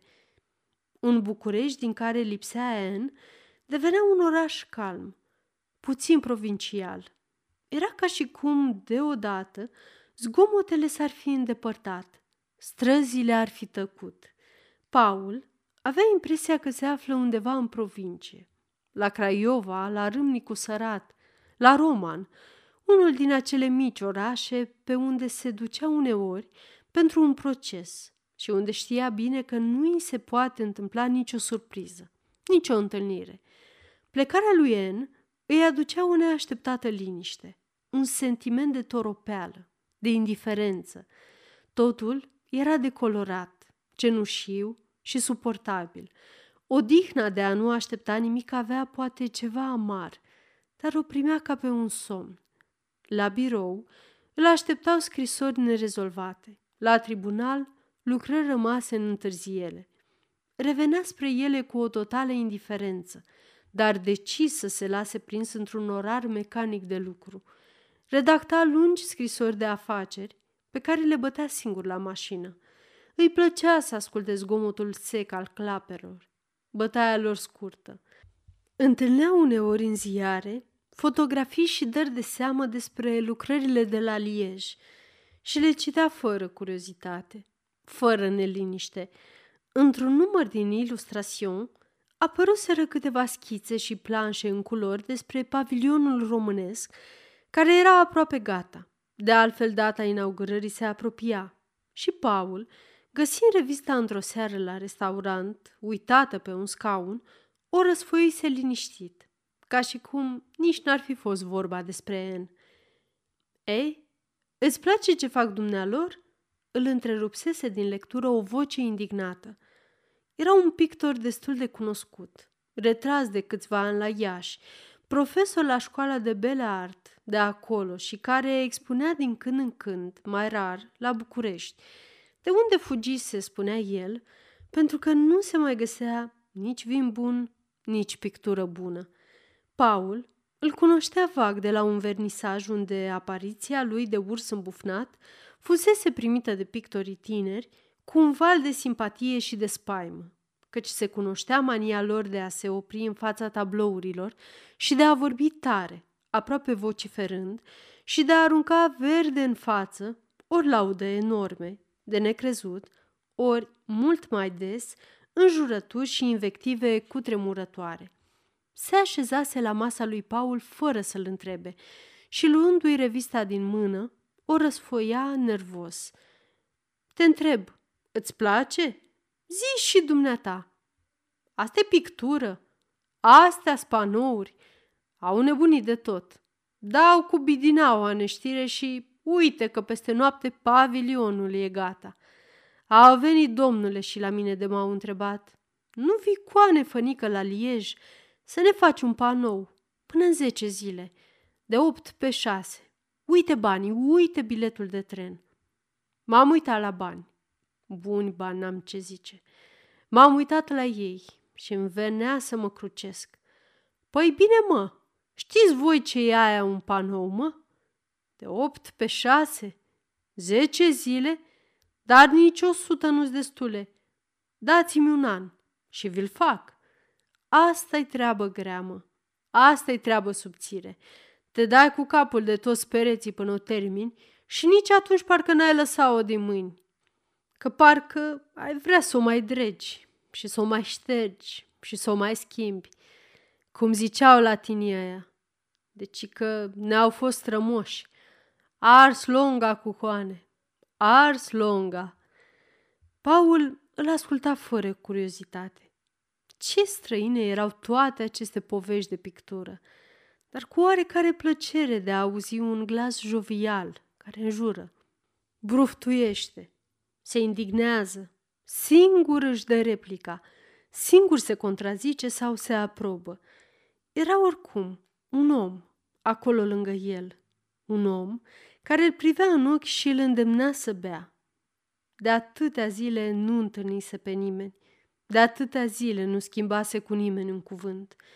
Și decât să umple năuc pe străzi, parcă tot mai bine era în acea grădină de restaurant, cu sticlele de vin, care se adunau goale, jos pe pietriș, sub masă, cu taraful de lăutari, care din când în când se trezea din somn, cu cele câteva femei elegante în rochii deschise, imprimate. Era la început de iunie, care aduceau în noaptea de vară bureșteană o vagă fluturare de plajă, de mare. Pictorul ieșean vorbea mereu și după fiecare pahar golit, indignarea lui, care între timp obosise, urca cu un nou semiton, refăcută, pornită pe noi bătălii. Arunca mereu numărul din ilustrațion și pe urmă iar îl lua în mâini. Iar îl redeschidea în căutare de noi argumente. Uite, fata asta și arată spre o schiță pe care Paul abia atunci observă că era semnată de N. Are talent, domnule, să știi că are talent. Mi se pare că o cunoști. Ba, v-am și văzut împreună la Balcic. Amor mare ai? Paul protestă plictisit. Nu, nu e ce crezi dumneata. Ne salutăm, ne cunoaștem, dar nu e nimic mai mult. Ei, lasă, dragă, că dacă o fi și dacă nu o fi, tot acolo iese ea cu socoteala. Unde merge mia, merge și suta. Nu ești primul, nu o să fii ultimul. La îmbulzeală mare nu se cunoaște. Paul privi lung paharul cu vin pe care îl avea în mâna dreaptă și observă că mâna nu-i tremură. Departe, în adânc, aproape de inimă, ceva se oprea în loc și aștepta să se rupă sau să se dezlege. Era ca sub un profund anestezic. simți rana, simți rezistența țesutului sub tăiș. E ca o sfâșiere foarte precisă, foarte exactă. Și totuși nu doare. Nu doare. Da, domnule, are talent. Dar la ce servește? Talentul e ca banul. Îl găsești pe toate drumurile. Totul e să știi ce să faci cu el. Uite, îmi pare rău de fata asta că mi-a plăcut de la început și are mâna subțire. Nu se omora ea desenând, dar când punea o linie pe hârtie, înțelegeai ceva. Numai că trebuia să muncească, să aștepte și mai ales să-i fie frică, mă înțelegi? Să-i fie frică de ce face și să nu știe niciodată dacă e rău sau e bine. Eu credeam că vrea să facă pictură. Și putea, mă auzi? Putea. Numai să fi vrut, dar ea voia carieră. E, uite că a făcut-o. Vopsește acum la Lieș pentru 5.000 de lei pe zi. 5.000. Pe mine nu m-a plătit nimeni. Niciodată. Nici cu 500. Și uite, o să am la Sfântul Anton 49 de ani. Și ea nici 25 de ani are și se grăbește să ia 5.000 de lei pe zi. Că dacă ar afla bietul Lucian de acolo de unde este, s-ar trezi din morți de mânie. 5.000 de lei pe zi. Uite așa se duce de râpă breasla asta, care avea pe vremuri boieria ei, țâfna ei, că nu putea fiete cine să mă cumpere. Și dacă nu-mi plăcea mie mutra dumitale, nu-ți vindeam un tablou. Nu ți-l vindeam și pace bună, măcar că mi-ai fi dat de zece ori atâta aur cât făcea el. Da, acum nu te uiți la dezmățatele astea, de se îmbulze și se înghiontesc pentru o comandă doar că nu se trag de păr. Fata asta, domnule, a intrat în pictură ca o șanteză, ca o teatralistă. De alea să aleargă pentru un rol pe la directori, pe la ministere, pe la rude, pe la țitori. Și se culcă în dreapta și se culcă în stânga și cu directorul și cu șeful de cabinet, ba și cu portarul dacă e nevoie, dar nu se lasă până nu ajunge. Păi, să facem noi socoteala cu creionul în mână, cu cât s-a culcat ea la fiecare expoziție, la fiecare comandă, la fiecare premiu. Apucă dimineața și tot ne ajungem să-i numărăm pe toți. Spre mine culcă-se cu cine vrea, dacă îi face plăcere, că e tânără. Și bat-o Dumnezeu, nici urâtă nu-i. Dar să nu amestece, mă înțelegi, culcatul cu pictura. Să nu le amestece, că e altceva. Ehei, cu totul și cu totul altceva.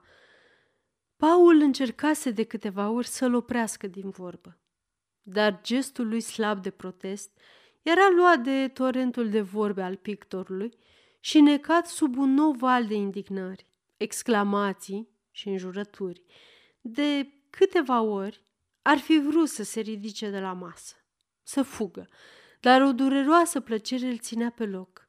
Vechi îndoieli, vechi torturi, toate întrebările lui din nopțile fără somn, toată stupida lui zbatere între a crede și a nu crede, toată acea pândă de om gelos care vede peste tot indicii și nicăieri o certitudine. Toate, toate căpătau în noaptea aceea un răspuns. Se întorsese acasă în zori, pe străzile albe și deșarte de dimineață, singur, golit de orice amintire, de orice speranță. Era într-o zi, pe calea Victoriei, în față la Corso, când i se păruse că, de pe celălalt trotuar, o privire cunoscută o căuta pe a lui. Trecu drumul, chemat parcă, și descoperi într-o vitrină de fotograf, între mai multe portrete de femei frumoase, o fotografie a lui Anne. A făcut-o probabil înainte de plecare, își spuse. O privise îndelung, ca și cum, într-adevăr, ar fi revăzut-o după lunga lor despărțire.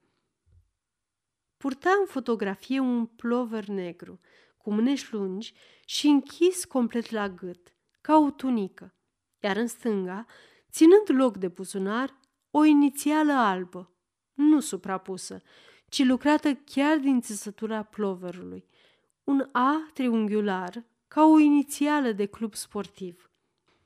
În contrast cu pulover negru și cu țesătura lui aspră, părul ei părea de două ori mai blond, ca sub o puternică lumină de dimineață. Era prima fotografie, din câte văzuse el, în care N nu râdea. Un surâs aproape stins îi deschidea foarte ușor buzele. Capul era puțin înclinat, cu un gest de atenție și de întrebare. Plecase de acolo cu pași rari și mersese fără țintă în sus spre Nestor, oprindu-se din obișnuință la vitrinele librăriilor, în care însă nu vedea nimic, niciun titlu de carte, nici o revistă, ci mereu același cap blond înclinat, același A imprimat pe sânul stâng, ca un cuvânt adresat lui, ca o șoaptă pe care numai el o putea distinge. Își spunea că nu era deloc exclus ca, în preziua plecării, En să fi făcut această fotografie anume pentru el și să o fi lăsat ca să fie expusă, poate cu gândul secret că el va trece pe acolo și o va zări. Atât de mult regăsea în acea fotografie o En din alte vremuri. Atât de mult îi se părea că acel surâs descurajat e pentru el, dar îl refuză să se lase cucerit de acest gând, care îl învăluia și își întrerupse brutal reveria. Sunt un dobitoc fără leac. Uite-mă acum, se duc și de pozele din vitrine. Totuși, revenise în zilele următoare să o vadă. Ceva se schimbase de când știa că fotografia aceea din vitrină e acolo. Avea sentimentul că e mai puțin singur în acest oraș, care îi se păruse atât de pustiu până atunci. Dimineața, plecând la lucru, ducea cu el acea confuză senzație de nerăbdare. Din zilele în care avea fixat o întâlnire, o plecare sau un concert de mult așteptat. Trecea prin fața vitrinei de câteva ori pe zi, uneori fără curajul de a arunca mai mult decât o privire grăbită spre fotografia lui N, căci se temea să nu se observe insistențele lui, mai ales la orele de seară, când cafeneaua de peste drum era plină de oameni, iar la mesele de pe trotuar erau atâția cunoscuți, actori, pictori și scriitori, dar alte ori, oprindu-se din mers, ca și cum abia în clipa aceea ar fi descoperit-o, cu totul din întâmplare, și rămânea multă vreme să o privească. Recurgea la tot felul de trucuri care să-i mascheze neliniștea și să-i dea opririi lui, în fața aceleiași vitrine, un aer întâmplător, un aer normal. Și niciunul din aceste trucuri nu îi se părea prea naiv. Nici banul pe care simulezi că l-ai pierdut și te oprești să-l cauți, nici carnetul scos din buzunar pentru a însemna în el un lucru pe care tocmai ți l-ai amintit, nici privirea vagă cu care aștepți la un colț de stradă să treacă o trăsură goală. Revenea de fiecare dată cu puțină teamă, teama că între timp fotografia a fost scoasă din vitrină și înlocuită cu o fotografie străină. Și era aceeași teamă, aceeași emoție cu care, când Anne era în București, urca scările spre apartamentul ei, întrebându-se dacă o va găsi sau nu acasă. Surâsul din vitrină îl chema însă de departe, liniștitor, neschimbat. Era un surâs aburit, trist, care parcă nu avea curajul să se deschidă mai mult. Era o En care îl privea cu curaj și cu o clătinare obosită din cap, cu o ridicare descurajată din umeri, parcă i-ar fi spus, a ce bun să-ți spun, tot n-ai să crezi, tot n-ai să înțelegi. Într-o dimineață, Paul rămăsese încremenit pe trotuar. Fotografia nu mai era în vitrină. Cu o seară înainte, fusese încă acolo. O văzuse el, dar peste noapte totul se schimbase. O nouă serie de poze apăruseră dincolo de geam. Câteva fotografii de mireasă, un tânăr ofițer în mare ținută, mai mulți copii bucălați, tot felul de figuri necunoscute care schimbau între ei priviri, zâmbete și salutări. Paul le privea întrebător, jenat, cu expresia de căutare încurcată, pe care o ai când deschizi ușa unui compartiment de tren și întrerupi, cu intrarea ta neașteptată, atmosfera de familie ce s-a creat acolo după câteva ceasuri de voiaj în comun. Nu mai e niciun loc liber, spune tăcerea ostilă care deodată se face în jurul tău. Și parcă același lucru îl spuneau acum fotografiile din vitrină, surprinse de privirea lui care insista. Era gata parcă să-și ceară scuze. Iertați-mă, e o greșeală, căutam pe cineva. Era gata să se desprindă de acolo, deși era atât de greu să renunțe, când din dreapta vitrinei, ca și cum până atunci s-ar fi ascuns de el, abia ținându-și râsul, și acum i-ar fi sărit de gât cu o explozie de veselie și de tandrețe, răsări chipul lui Anne. Un nou chip al ei, atât de diferit de cel pe care îl lăsase acolo în ajun încât nu era de mirare că nu-l recunoscuse din primul moment. Tot astfel i s-a întâmplat mai de mult să vină la ea acasă și sunând, ușa să se deschidă singură, trasă parcă de o mână nevăzută. Trecea pragul, o striga pe Anne, o căuta în toate odăile și abia târziu de tot ea izbucnea cu o săritură din colțul în care până atunci se ascunsese, mai ales în zilele în care purta o rochie nouă și voia să-i facă surpriza de a-i o arăta lui cel din tâi. Purta și acum în fotografie o rochie nouă, de mătase imprimată, cu un desen de floare mică, iar pe cap avea o pălărie de pai deschis, aproape alb, care se confunda cu blondul părului, pălărie cu boruri mari, ca pentru soare, la câmp. Totul era foarte tânăr, foarte de dimineață, dar era ceva senzual în brațele ei albe, în gâtul ei gol, dezgolit și mai mult de mișcarea capului lăsat puțin pe spate, parcă pentru a râde în voie, căci în nouă fotografie râdea cu un râs deschis, liber. Era o Anne cu totul deosebită de cea din ajun, care, în plovărul negru, semăna cu un băiat rămas pe gânduri. De multe ori îl neliniștise pe Paul prin ușurința ei de a deveni o nouă ființă. Era de ajuns să-și schimbe coafiura sau să se îmbrace într-o culoare nouă, pentru ca ceva să pară adânc schimbat în ea. Până departe, în privire, erau nenumărate ani posibile.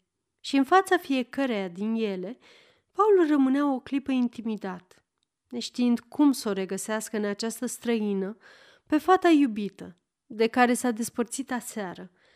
Se obișnuise greu cu noua fotografie din vitrină. Nu-i plăcea această en care râdea și mai ales nu-i plăcea capul lăsat pe spate, cu acel gest recent al ei de ilaritate, ce părea că spune, e rulant, e rulant.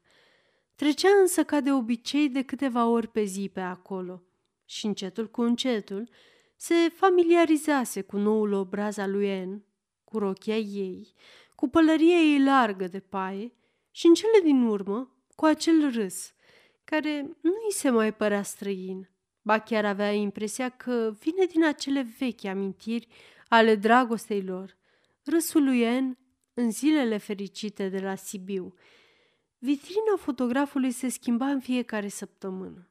Și acum Paul aștepta cu o dublă neliniște sfârșitul ei, căci trebuia să se despartă de Oen, cu care între timp se împrietenise și trebuia în același timp să aștepte o nouă N, pe care nu o cunoștea încă și care nici nu era sigur că va veni. Sâmbătă noaptea, rămânea târziu în oraș pentru ca să o mai poată privi încă o dată.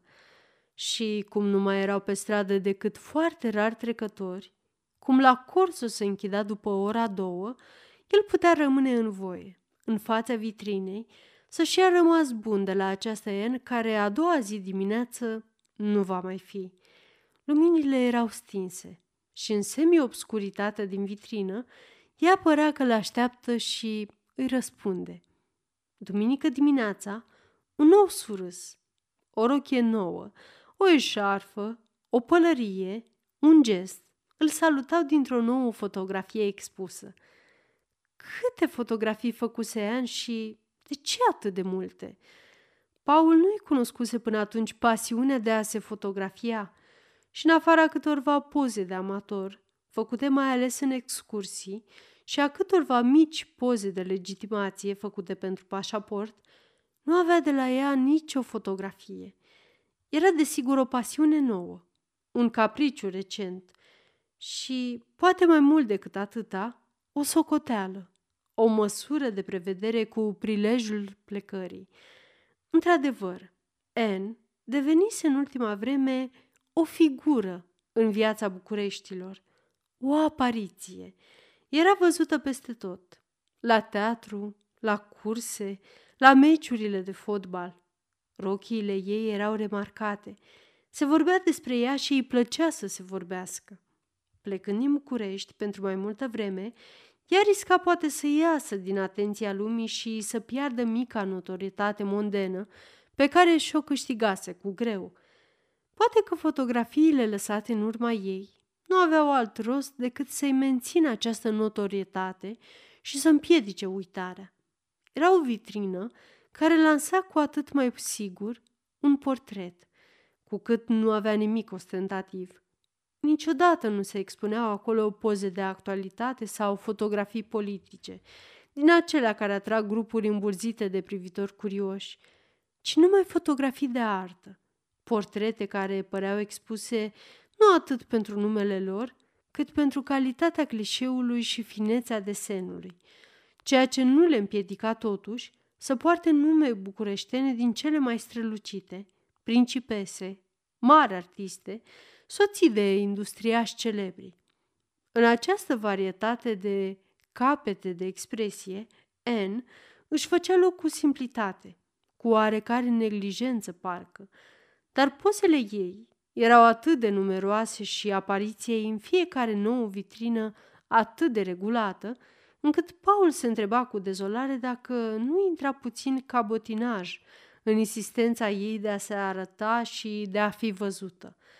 I se părea uneori că gesturile ei, păstrate atât de vii, atât de vorbitoare în fotografii, devin atitudini de mică vedetă și o privea atunci cu necaz, cu ostilitate, necaz ce trecea însă repede, căci se obișnuia cu noua fotografie și simțea cum, zi de zi, se lega între el și ea o caldă intimitate. Altădată, în vară, n-ar fi lăsat niciun sfârșit de săptămână fără să plece din București, la mare sau în munți, dar acum refuza orice invitație, căci avea sentimentul că, duminică dimineața, avea o întâlnire de la care nu poate lipsi. Și, într-adevăr, primul lui drum în oraș era spre acea vitrină, unde trebuia să găsească, cu câtă teamă, cu câtă neliniște, o nouă en pentru săptămâna care începea. Uneori venea prea devreme. Vitrina încă nu era gata și o perdea de pânză era trasă până jos ca o cortină.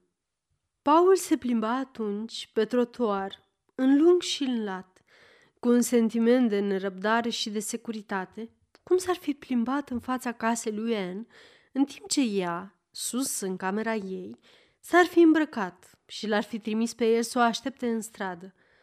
Sentiment de securitate, fiindcă era sigur că va veni și în privința aceasta nimic nu-l amenința, dar sentiment de nerăbdare totuși, fiindcă se întreba cum va coborâ ea, ce rochie va purta, cât va fi de frumoasă. Într-o dimineață, cortina de pânză se ridicase zadarnic. N lipsea din vitrină. Paul o căută cu nerăbdare, la început fără neliniște, cercetând portret cu portret. Pe urmă alarmat, înspăimântat că ar putea într-adevăr să nu mai fie, să nu mai găsească. Ar fi vrut să creadă că e o greșeală sau o glumă, că se ascundea și că va apărea brusc înaintea lui. Ar fi vrut să-i spună ca altă dată. Haide, încetează, ai glumit destul. Rămăsese pironit acolo cu un sentiment de surpare. I se părea că o pierde încă o dată, că o privește încă o dată plecând. Poate într-adevăr, pentru totdeauna. Trebuie să o văd, își spuse cu glas tare. Trebuie neapărat să o văd. Trei zile mai târziu era la Liej. Plecase nebunește în câteva ceasuri, cu puțini bani pe care îi găsise în grabă, cu un pașaport făcut în ultimul moment, pe ruta cea mai lungă și mai ieftină, prin Polonia și Germania, cu clasa a treia, schimbând de câteva ori trenul, așteptând prin diverse gări legături complicate pentru Berlin, Köln și Hergenrath și, ajuns în sfârșit, în plină noapte la Liej, amețit de nesom și încordare. Tot timpul își spusese că face o nebunie, că se aruncă în plin ridicol, că femeia pe care o caută e de plin pierdută și, în orice caz, o pierde acum pentru totdeauna. Alergând după ea, dar nimic nu-l putea opri din această cursă absurdă în care se angajase cu ochii închiși. Avusese un singur moment de ezitare, în dimineața plecării. Era la Ministerul de Interne, în cabinetul unui subsecretar de stat, pe care îl cunoștea și pe care venise să-l roage pentru pașaport. Pe perete, deasupra biroului, era un tablou de N, un balcic nisipos cu câteva plante aspre, prăfuite, aproape aluicioase și cu un singur colț de mare, intens, albastru. Paul rămăsese cu privirea spre tablou. Ce căuta în biroul acesta? Cine îl cumpărase și de ce? Tânăr încă, subsecretarul era cunoscut prin câteva legături amoroase în lumea teatrului, despre care se vorbea destul de deschis și pe care, de altfel, nici el nu se silea să le ascundă prea mult. De ce ai rămas gânditor?" îl întreabă pe Paul, luându-i din mână cererea. Paul nu răspunsese nimic. Era însă greu să-și ia ochii de la semnătura lui N, din colțul de jos al tabloului, aproape acoperită de ramă. Semnătura ei oblică, măruntă. Primi apoi hârtia rezolvată și se întrebă ce să mai fac acum cu ea. Totul îi se părea inutil, fără sens. Te duci la prefectura de poliție. Dau eu între timp un telefon. În jumătate de oră, până ajungi acolo, pașaportul ți-e gata. Și cum el continua să tacă, privind mereu în sus spre acel balcic neașteptat din perete, ministrul întoarse și el capul spre tablou. Îl măsură cu oarecare surpriză, ca și cum atunci l-ar fi privit întâia oară cu atenție. Și pe urmă, reveni din nou spre Paul. Îi zâmbi. Dulce fată, nu? Toată călătoria avusese ceva buimăcit. Trecea prin țări pe care nu le cunoștea, aștepta legătura trenurilor în mici orașe de frontieră, privea noaptea de la fereastra deschisă a vagonului, lunga, dezolata câmpie poloneză, tristă și parcă stearpă în plină vară. Citea în trecere nume de gări nemțești, cum le-ar fi citit pe cadranul aparatului de radio. Böten, Gleiwitz, Breslau, toate treceau pe lângă el, jumătate în vis, nesigure, stranii și totuși indiferente. Undeva departe, la capătul drumului, era Anne. Se oprise în zori, într-un Berlin adormit, deșert, cu străzi largi, depopulate, cu clădiri cufundate în tăcere, cu statui pompoase care, în lumina de dimineață, aveau ceva ireal, de decor părăsit. Un oraș de Ipsos, un oraș care părea să fie propria lui machetă, în mărime naturală, și în care pașii lui Paul răsunau pe asfalt, rari, unul câte unul. Seara o petrecuse la Köln, în așteptarea ultimului tren, care trebuia să-l ducă în sfârșit la Liej. Era obosit, cu ochii adormiți de nesomn, neras, cu hainele în dezordine. Ce aer de om fugărit, își spusese, privindu-se în într-o oglindă din gară. Avea de altfel impresia că e suspectat din toate părțile, iar peroanele îi se păreau înțesate de agenți și patrule. Era în iulie 1934, puțin timp după gravele tulburări ce avuseseră loc de curând în toată Germania și în halul deplorabil în care se afla, putea foarte bine să fie luat drept un evadat politic. Întreg orașul era de altfel într-o tăcere încordată de asediu. Trupele de asalt erau de câteva zile în concediu silit, iar portul uniformelor interzis și acest Köln dezarmat, fără cizme, fără chipiuri, fără drapele, părea un oraș care se preda. Până la graniță, îl însoțise aceeași atmosferă de partidă surdă. Pe culoare se auzeau voci înăbușite. Ușa compartimentului se deschidea mereu pentru interminabile controluri și verificări. Ieșirile din vagon erau păzite de sentinele. La Aschen, ultimul punct german de oprire, trenul fusese oprit înainte de gară și călătorii coborâți într-un dublu cerc de agenți și vameși. Semnale luminoase, șuierături, comenzi scurte, răstite, se încrucișau în noapte. Cineva îi luase pașaportul și îl cerceta cu deamănuntul, pagină cu pagină. De ce vă duceți la Liej?" Întrebarea îl surprindea. Nici el nu știa bine de ce se ducea acolo. Pentru prima oară de când plecase, era pus în fața acestei întrebări fără răspuns. Ridică încurcat din umeri, gest cu care nu răspundea agentului de poliție, ci propriei lui nedumeriri. Dar tăcerea lui era probabil suspectă, căci agentul aprinse brusc lampa de buzunar și o ridică spre fruntea lui Paul, ca pe o țeavă de revolver. În bătaia luminii, Paul întâlni o privire rece, tăioasă, care îl sfredelea. Sunt pierdut, își zise. Se vedea oprit acolo, în gara de frontieră, pus sub escortă, trimis poate înapoi la Köln pentru cercetări. Auzise că se fac zilnic sute de arestări la toate punctele de frontieră pe unde foștii soldați din batalioanele de asalt, scăpați din măcelul de la München, încercau să fugă în haine civile de împrumut cu pașapoarte false. Omul continua să țină lampa lui orbitoare, fixată spre Paul. Ar trebui să vorbesc. Ar trebui să răspund. Tăcerea asta mă va pierde, gândea Paul, dar în același timp se simțea incapabil să articuleze o vorbă, să găsească o explicație. Mă duc la Liej ca să văd o femeie pe care o iubesc, gândea el, dar cuvintele rămâneau nerostite, ca în acele groaznice vise în care îți simți gura încleștată, deși ai vrea să strigi în ajutor, să chemi.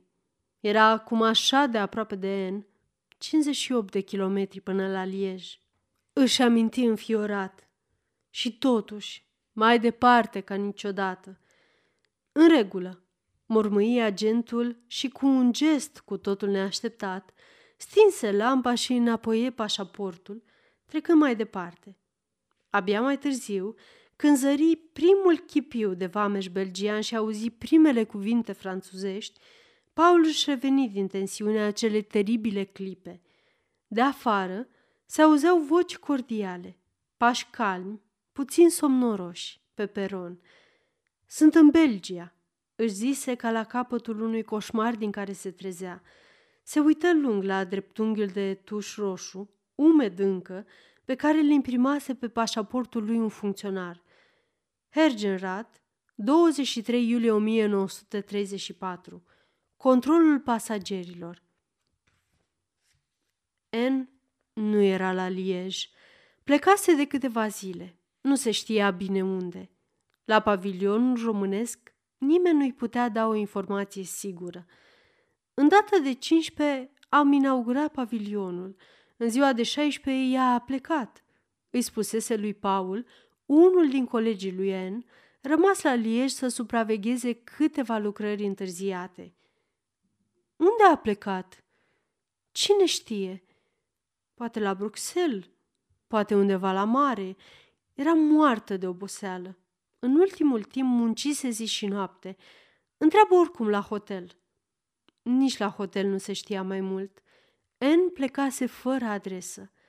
Se întoarce sigur, îl asigură portarul pe Paul. Mi-a spus să-i păstrez corespondența. De altfel, a lăsat aici o valiză și o cutie întreagă cu tuburi și culori. Nici bani nu mai avea destui pentru a pleca mai departe la Bruxelles, să o caute și nici nu i se părea posibil să o găsească acolo, într-un mare oraș necunoscut, unde de altfel era cu totul neprobabil că se află. Singurul lucru cu minte era să aștepte pe loc, la Liej, unde cel puțin era sigur că va reveni și unde, în așteptarea ei, erau atâtea lucruri de văzut în acest oraș în care Anne trăise câteva săptămâni și care îi păstra poate nenumărate lucruri, amintirea. Erau străzi pe care se plimbase ea, erau vitrini la care se oprise, emoționante vitrine de provincie belgiană cu vagi ambiții de lux. Parisul nu e departe, dar cu ceva onest, greoi, puțin stângaci, în lipsa lor de fantezie. Desigur, în serile de ploaie, de-a lungul acestei măzi domolite, care curgea prin mijlocul orașului, Anne se plimbase singură, cum îi plăcea să facă altădată în București, în trench coat, cu capul gol, cu mâinile în buzunar. După o astfel de ploaie, Paul zări într-o zi pe un zid, de pe care apa dezlipise ultimele afișe de spectacol, un afiș mai vechi, îngălbenit, pe jumătate rupt. Sala comunală, 26 iunie 1934, Clotilda și Alexandru Zaharov, mare recital de dans. Fără îndoială, Anne fusese la acest recital, ea care, nepăsătoare pentru muzică, păstra în schimb pentru dans mai mult decât o pasiune de spectator, un fel de nostalgie ascunsă, care o făcea să regrete că, în loc de pictură, n-a avut curajul să se apuce la timp de dans. Era ceva în ea care o chema spre scena deschisă, spre lumina de rampă, spre aplauze. Fără îndoială, Anne fusese la acest recital și Paul rămăsese multă vreme gânditor în fața afișului, care deschidea deodată viziunea unei seri de spectacol și nu o seară abstractă, nesigură, pierdută între altele o mie, ci o seară precisă, care purta un nume, o dată, miercuri, 26 iunie 1934, la orele 8 și jumătate precis, seară pe care o putea desprinde din timpul petrecut de Anne, departe de el, și o putea retrăi după multă vreme. Jurnalele de actualități care rulau în săptămâna aceea la cinematografele din Liej, erau în cea mai mare parte dedicate expoziției și mai ales sărbărilor de inaugurare. Paul le văzu pe fiecare, de câteva ori, cu aviditate, căci erau în ele câteva scurte apariții ale lui En, prinsă în trecere de obiectivul reporterului, apariții atât de repezi încât, abia zărită, Ense și pierdea ca și cum s-ar fi rătăcit în mulțime. Într-unul din aceste jurnale, căci Fox, Paramount, Pathé, prezentau fiecare în mod diferit ceremonia de inaugurare, silueta lui En rămânea totuși câteva clipe destul de distinct, în prim plan, dar cu capul întors în altă parte, în așa fel încât Paul era tentat să o strige, să-i facă semn ca și cum ar fi fost posibil ca ea să-l audă, să întoarcă deodată privirea spre el și să-l vadă. De departe, se vedeau venind într-un grup de uniforme și fracuri regele Leopold și regina Astrid și, pe măsură ce grupul regal se apropia, N, ridicându-se pe vârfuri, întorcea și mai mult capul spre dreapta, probabil ca să vadă mai bine. Peste câteva zile, sosi cu întârziere jurnalul Eclair, în care, din întâmplare, vizita regelui și a reginei la pavilionul românesc era mai mult filmată. Aici, N se vedea destul de bine, rezemată de panoul ei, gata parcă să dea explicații. Regina Astrid se opri puțin în trecere în fața panoului și părea că îi zâmbește lui En. Rochile lor albe, una lângă alta, luminau întreg ecranul. Totul nu ținea mai mult de câteva secunde, dar imaginile erau atât de clare și luate în plin, din față, încât Paul avea timp să o privească drept în ochi. Panoul pictat de En acoperea aproape în întregime peretele din fund al pavilionului. Fusese lucrat de-a dreptul pe zid, pe tencuiala udă, lucru pe care, după câte știa Paul, ea nu-l mai încercase niciodată până atunci. Erau două peisaje, un peisaj de sonde și un peisaj de câmp, despărțite de o apă care curgea la mijloc, ca o linie de hotar. A avut noroc, îi spunea lui Paul, pictorul pe care îl găsise la pavilion și care îl conducea prin expoziție. A avut mare noroc. Să picteze o apă în frescă e curată nebunie. Și uite că ei i-a reușit. Vezi ce adâncime are, ce claritate! Într-adevăr, totul era în lucrarea lui Anne mai sigur, mai decis decât în maniera ei obișnuită. Câteva detalii de peisaj, niște flori de câmp, un grup minuscul de vite, în depărtare, aminteau însă desenul ei mărunt, ca un joc glumeț de peniță, dar liniile mari ale panoului, sondele negre, țărâncile din primul plan erau pictate robust, cu o liniște potolită. Culorile lui En, care în tablourile ei aveau ceva violent, metalic, se stingeau pe zid și, fără să devină palide, erau calme. Paul venea în fiecare zi la pavilion, în speranța că va găsi vești. Era acolo un birou de recepție, un fel de sală de lectură, unde se primeau ziare din țară și corespondență. Într-o zi, recunoscu pe o carte poștală scrisul lui Anne. Era o ilustrată trimisă colectiv băieților de la pavilion, cu saluturi de la Ostenda. Suntem în trecere. Vreme splendidă. Ce se mai aude pe la voi? Lângă semnătura lui N, mai era o semnătură indescifrabilă, dar vizibil bărbătească. Cine e?" întrebase Paul. Dănulescu. Arhitectul. Nu-l cunoști. A plecat cu el. Mi se pare că ți-am spus. Cu mașina lui. Nu a avut curajul să întrebe mai mult. Ce însemna a pleca cu el? Formula era oribilă. I se părea totuși cu trăiește cu el, se culcă cu el. Nu a avut curajul să întrebe și de altfel nu mai era nimic de întrebat. Totul era în sfârșit clar. Înțelegea acum și plecarea ei din București, fără niciun cuvânt de rămas bun, ba înțelegea și simplul fapt al participării ei la expoziția de la Liej, unde desigur n-ar fi fost chemată și nu i s-ar fi încredințat o lucrare așa de mare răspundere. Era prea tânără și prea lipsită de experiență, dacă n-ar fi fost protejata lui Dănulescu, arhitectul care se ocupase și condusese decorația interioară a pavilionului. Acum, privind din nou, dar cu alți ochi, panoul semnat de N își dădea seama de unde venea marea diferență față de stilul ei obișnuit.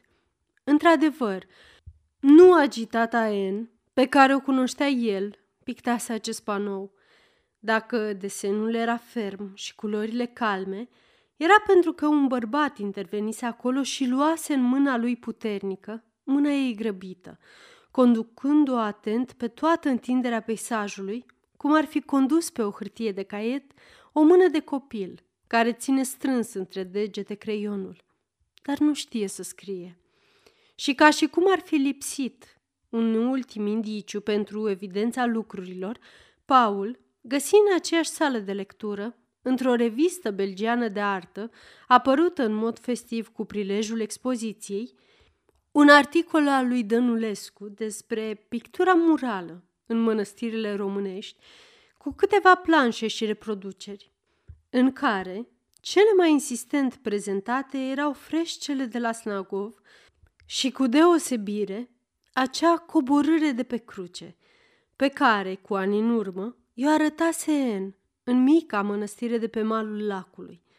Într-o fotografie mărită, de detaliu, era reprodus bătrânul din planul al doilea, care își mângâia barba cu acel gest îngrijorat pe care N îl numise un gest laic și pe care acum Dănulescu îl remarca și el în articolul său. Era imposibil să fie o coincidență și era cu atât mai puțin posibil ca N să-i fie relevat ea arhitectului, specialist reputat în pictură murală, acest detaliu. Mult mai de crezut era că el îl arătase cel din tâi. Dar în acest caz, En și Dănulescu se cunoșteau de foarte multă vreme și legătura lor era probabil veche, mai veche decât ceea ce, până atunci, crezuse că fusese dragostea lui pentru En. Se simțea trădat, mințit până departe, în cele mai vechi amintiri. În aceeași zi, plecă din Liej înapoi spre țară. Venise toamna. Ultimii întârziați se întorceau din călătorie. Bucureștii căpătau un aer înfrigurat de început de stagiune. Teatrele, concertele, expozițiile pictură se deschideau pe rând. En însă nu se arăta pe nicăieri. Desigur, se afla în București, mai ales acum, după ce expoziția de la Liej se închisese. Dar Paul nu o întâlnise niciodată. E adevărat că el ieșea rar și serile mai ales, obosit de tribunal, le petrecea în casă, citind, ascultând muzică, fără niciun entuziasm nici pentru lectură, nici pentru muzică, dar bucuros că avea astfel un pretext să nu iasă din casă și să nu vadă pe nimeni. Avea uneori nostalgia unei vieți de profesor la un liceu de provincie, undeva într-un târg îndepărtat, fără drum de fier, fără ziare, jucând cel mult șah cu profesorul de fizico-chimice, un fel de celibatar înrăit de singurătate. Trecuse într-o seară din întâmplare prin fața casei lui En și mai mult din obișnuință decât din curiozitate, ridicase privirea spre ferestrele ei. Erau luminate – E acasă, gândise Paul, dar liniștit, fără emoție și fără dorința de a o vedea, cum ar fi spus plouă sau e târziu. Treceau zile întregi, fără niciun gând pentru ea, fără nicio amintire. Totul îi se părea depărtat, stins, căzut pentru totdeauna în uitare. La birou, telefonista îi spunea uneori a întrebat cineva de dumneata, o voce de doamnă. N-a vrut să spună cine e. Și el nici măcar nu se ostenea să facă presupuneri. Poate N? Da, poate N. Ei și? Totuși, i se întâmpla să se trezească noaptea din somn, cu numele ei pe buze, și simțea atunci, ca o durere ascuțită, nevoia să o vadă, nu pentru a-i vorbi, căci nu mai avea nimic să-i spună și simțea că orice reîntoarcere spre trecut e imposibilă, dar pentru a o privi, fie chiar fără știrea ei, ca de la o fereastră, ca pe o trecătoare. Primise odată la birou vizita unui director de casă de filme.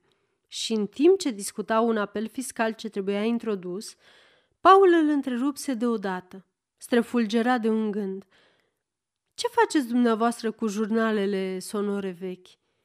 Omul, fără să înțeleagă ce legătură avea această întrebare cu procesul lui, răspunsese nedumerit. Pe unele le trimitem înapoi la centrală. Cele mai multe rămân la noi în depozit. După un an, doi le distrugem. Ai putea dumneata să îmi găsești un jurnal, Eclair, de astă vară din iulie, cel cu expoziția de la Liege. Și dacă îl găsești, ai putea să-l proiectezi pentru mine undeva într-o sală? Asta e foarte ușor. Avem sala noastră de proiecție, numai să găsim filmul în depozit. Dacă e din iulie, s-ar putea să fie pe undeva prin provincie. Sunt unele târguri în care le trimitem, pentru nimica toată, se înțelege, jurnale vechi de câteva luni, ba chiar de un an. Paul rămase pe gânduri. Dacă filmul era în București, o putea revedea în chiar acea zi pe Anne, dar dacă era trimis în provincie, planul lui cădea. Fusese așa de aproape de a realiza, încât acum, când nu mai era sigur de el, avea senzația că pierde o întâlnire de mult fixată cu Anne. Uite ce te rog, îi spuse clientului său. Telefonează imediat la depozit să se caute filmul. Dacă se găsește, aș vrea să-l văd chiar azi. Dar dacă e în provincie, să se cerceteze în ce oraș anume și la ce cinematograf. Iartă-mă, e un lucru pe care nu ți-l pot explica, dar trebuie neapărat să văd filmul ăsta, oriunde ar fi. Era într-adevăr hotărât să plece în provincie, oriunde, și într-o clipă își și făcuse în gând pregătirile de plecare. Un proces de amânat a doua zi, de o scrisori de dictat în grabă dactilografei, dar îi se telefonase peste un sfert de oră că jurnalul care îl interesa fusese găsit în depozit și că poate să-l vadă după masă la ora patru. Sala de proiecție era în piața Sfântul Gheorghe, într-o cameră mică de la etajul al cincilea, cu ferestrele astupate și cu tavanul scund, o adevărată cutie cubică, în care aparatul de proiecție făcea un zgomot exagerat de uzină sau de avion. Paul trebuise să vadă mai întâi sfârșitul unui film care era proiectat pentru câțiva proprietari de cinematografe din provincie, veniți la București ca să angajeze filme pentru o stagiune de iarnă 1934-1935. Era o comedie de aventuri, Bolero, cu Carol Lombard și George Raft, în care nu înțelesese nimic. Când se făcu lumină, cei câțiva spectatori îl priviră bănuitor ca pe un nou concurent și suspiciunea lor deveni și mai îngrijorată când, fiind chemați în biroul directorului ca să discute condițiunile contractului, îl lăsară pe el acolo. Poate se temeau unii ca să vadă un film special, o bombă a stagiunii, care nu era arătat decât în mare taină cumpărătorilor cu protecție.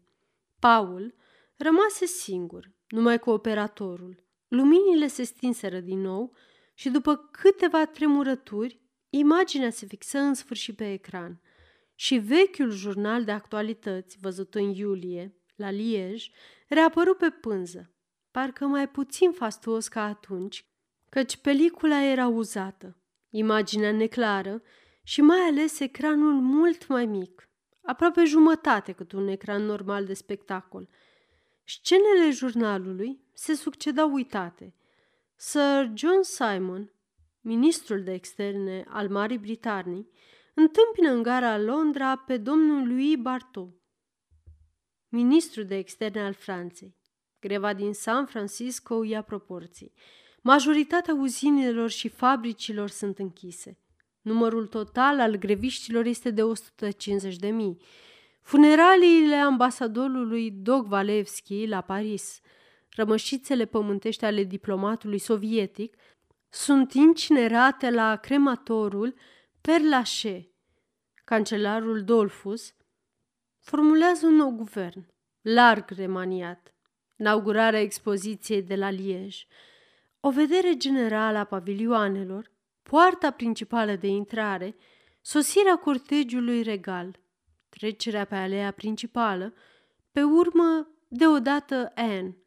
Anne, rezemată de panoul ei. Anne, primind zâmbetul reginei Astrid, rochile lor albe, una lângă alta. Singur, în sala de proiecție, foarte aproape de acel ecran, nu mai mare decât o fereastră, Paul o privea pe Anne în ochi, fără emoție însă. Dacă i-ar fi putut vorbi, dacă l-ar fi putut auzi, i-ar fi spus liniștit. Te voi uita, Anne, te voi uita. Vreau să te uit. În noiembrie, în sala Dales, se deschidea expoziția de pictură a lui Anne. Afișe albe, sobru tipărite, dar răspândite peste tot, anunțau cu mult înainte vernisajul. Pe toate zidurile, pe toate placardele de publicitate, era numele lui Anne. 10 noiembrie, 10 decembrie. Expoziție de pictură. Ulei, acoarelă, goașe. Paul trecea pe lângă acele afișe, silindu-se să nu le vadă. I se părea că fiecare din ele îl cheamă. Altădată, avea o copilăroasă mândrie să vadă numele acela iubit în jurnale, în vitrine, pe ziduri. Acum, îi se părea o indiscreție, un abuz.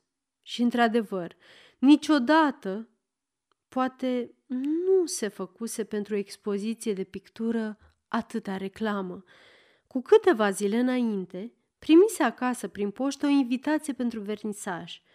Textul tipărit anunța vernisajul pentru ora 11. Dar N adăugase cu mâna ei. Dar nu e interzis să se vină mai devreme. Erau, după atâtea luni de tăcere, primele cuvinte pe care le primea din partea ei. Era hotărât să nu se ducă la expoziție și în niciun caz la vernisaj.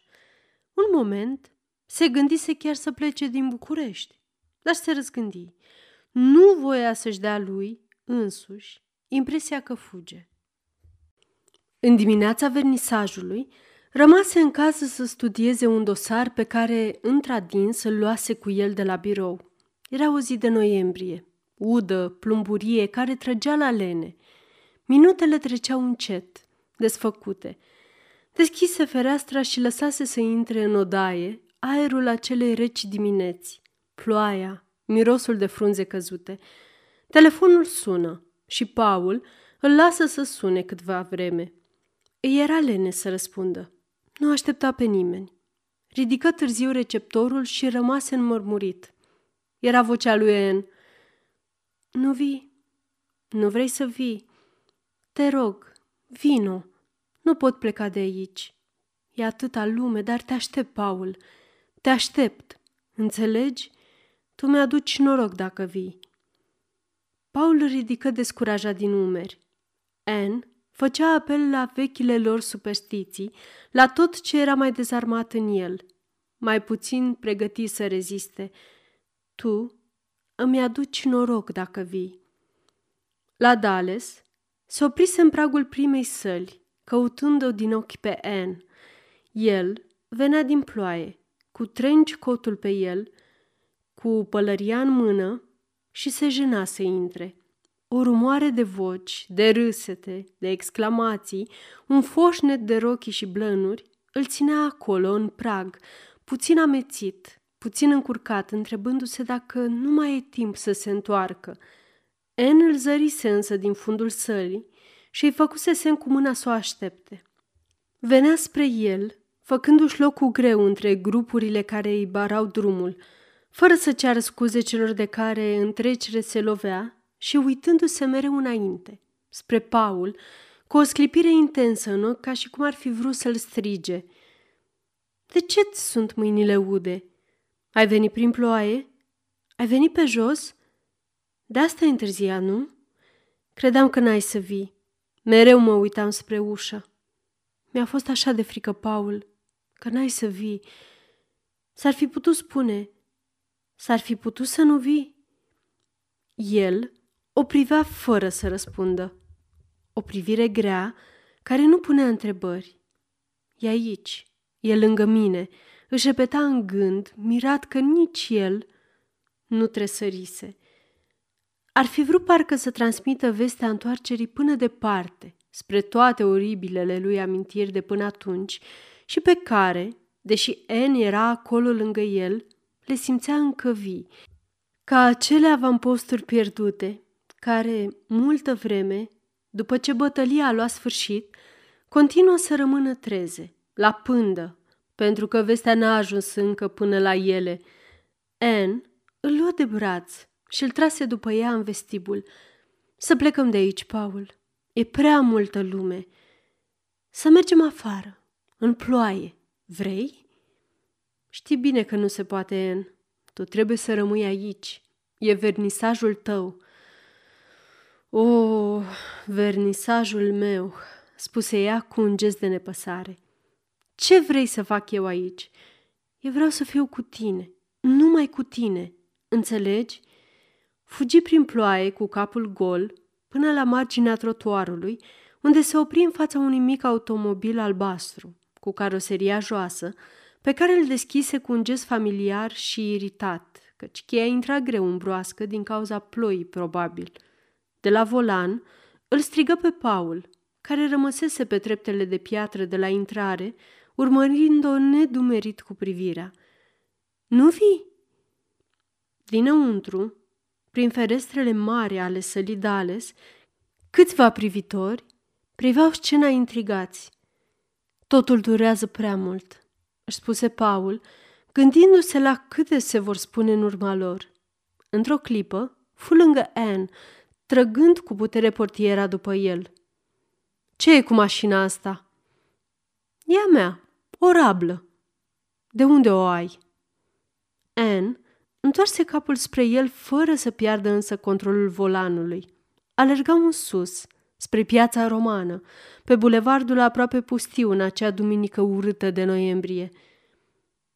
Asta e singura ta întrebare?" E prima pe care mi-o pui, Paul." Și ultima."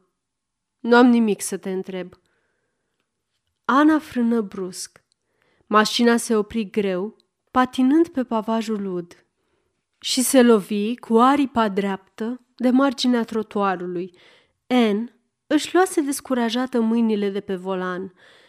Priva drept înainte, prin parbrizul pe care picăturile de ploaie alunecau în mici fluvii grăbite. Câteva clipe nu se auzi între ei decât zgomotul ritmat al ștergătorului de ploaie pe geam. Pe urmă, Anne își ridică ochii spre Paul, cu aceea întoarcere decisă de privire pe care o avea în momentele ei grave. Poate că am făcut rău că te-am chemat, Paul. Poate că, într-adevăr, totul s-a sfârșit.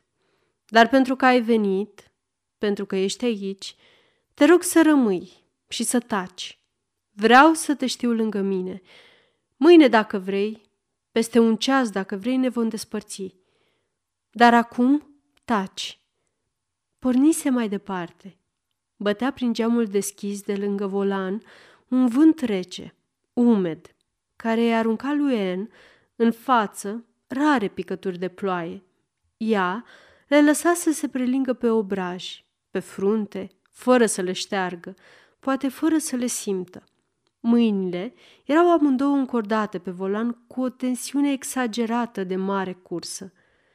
Acele indicatoarelor oscilau nervos, neliniștit.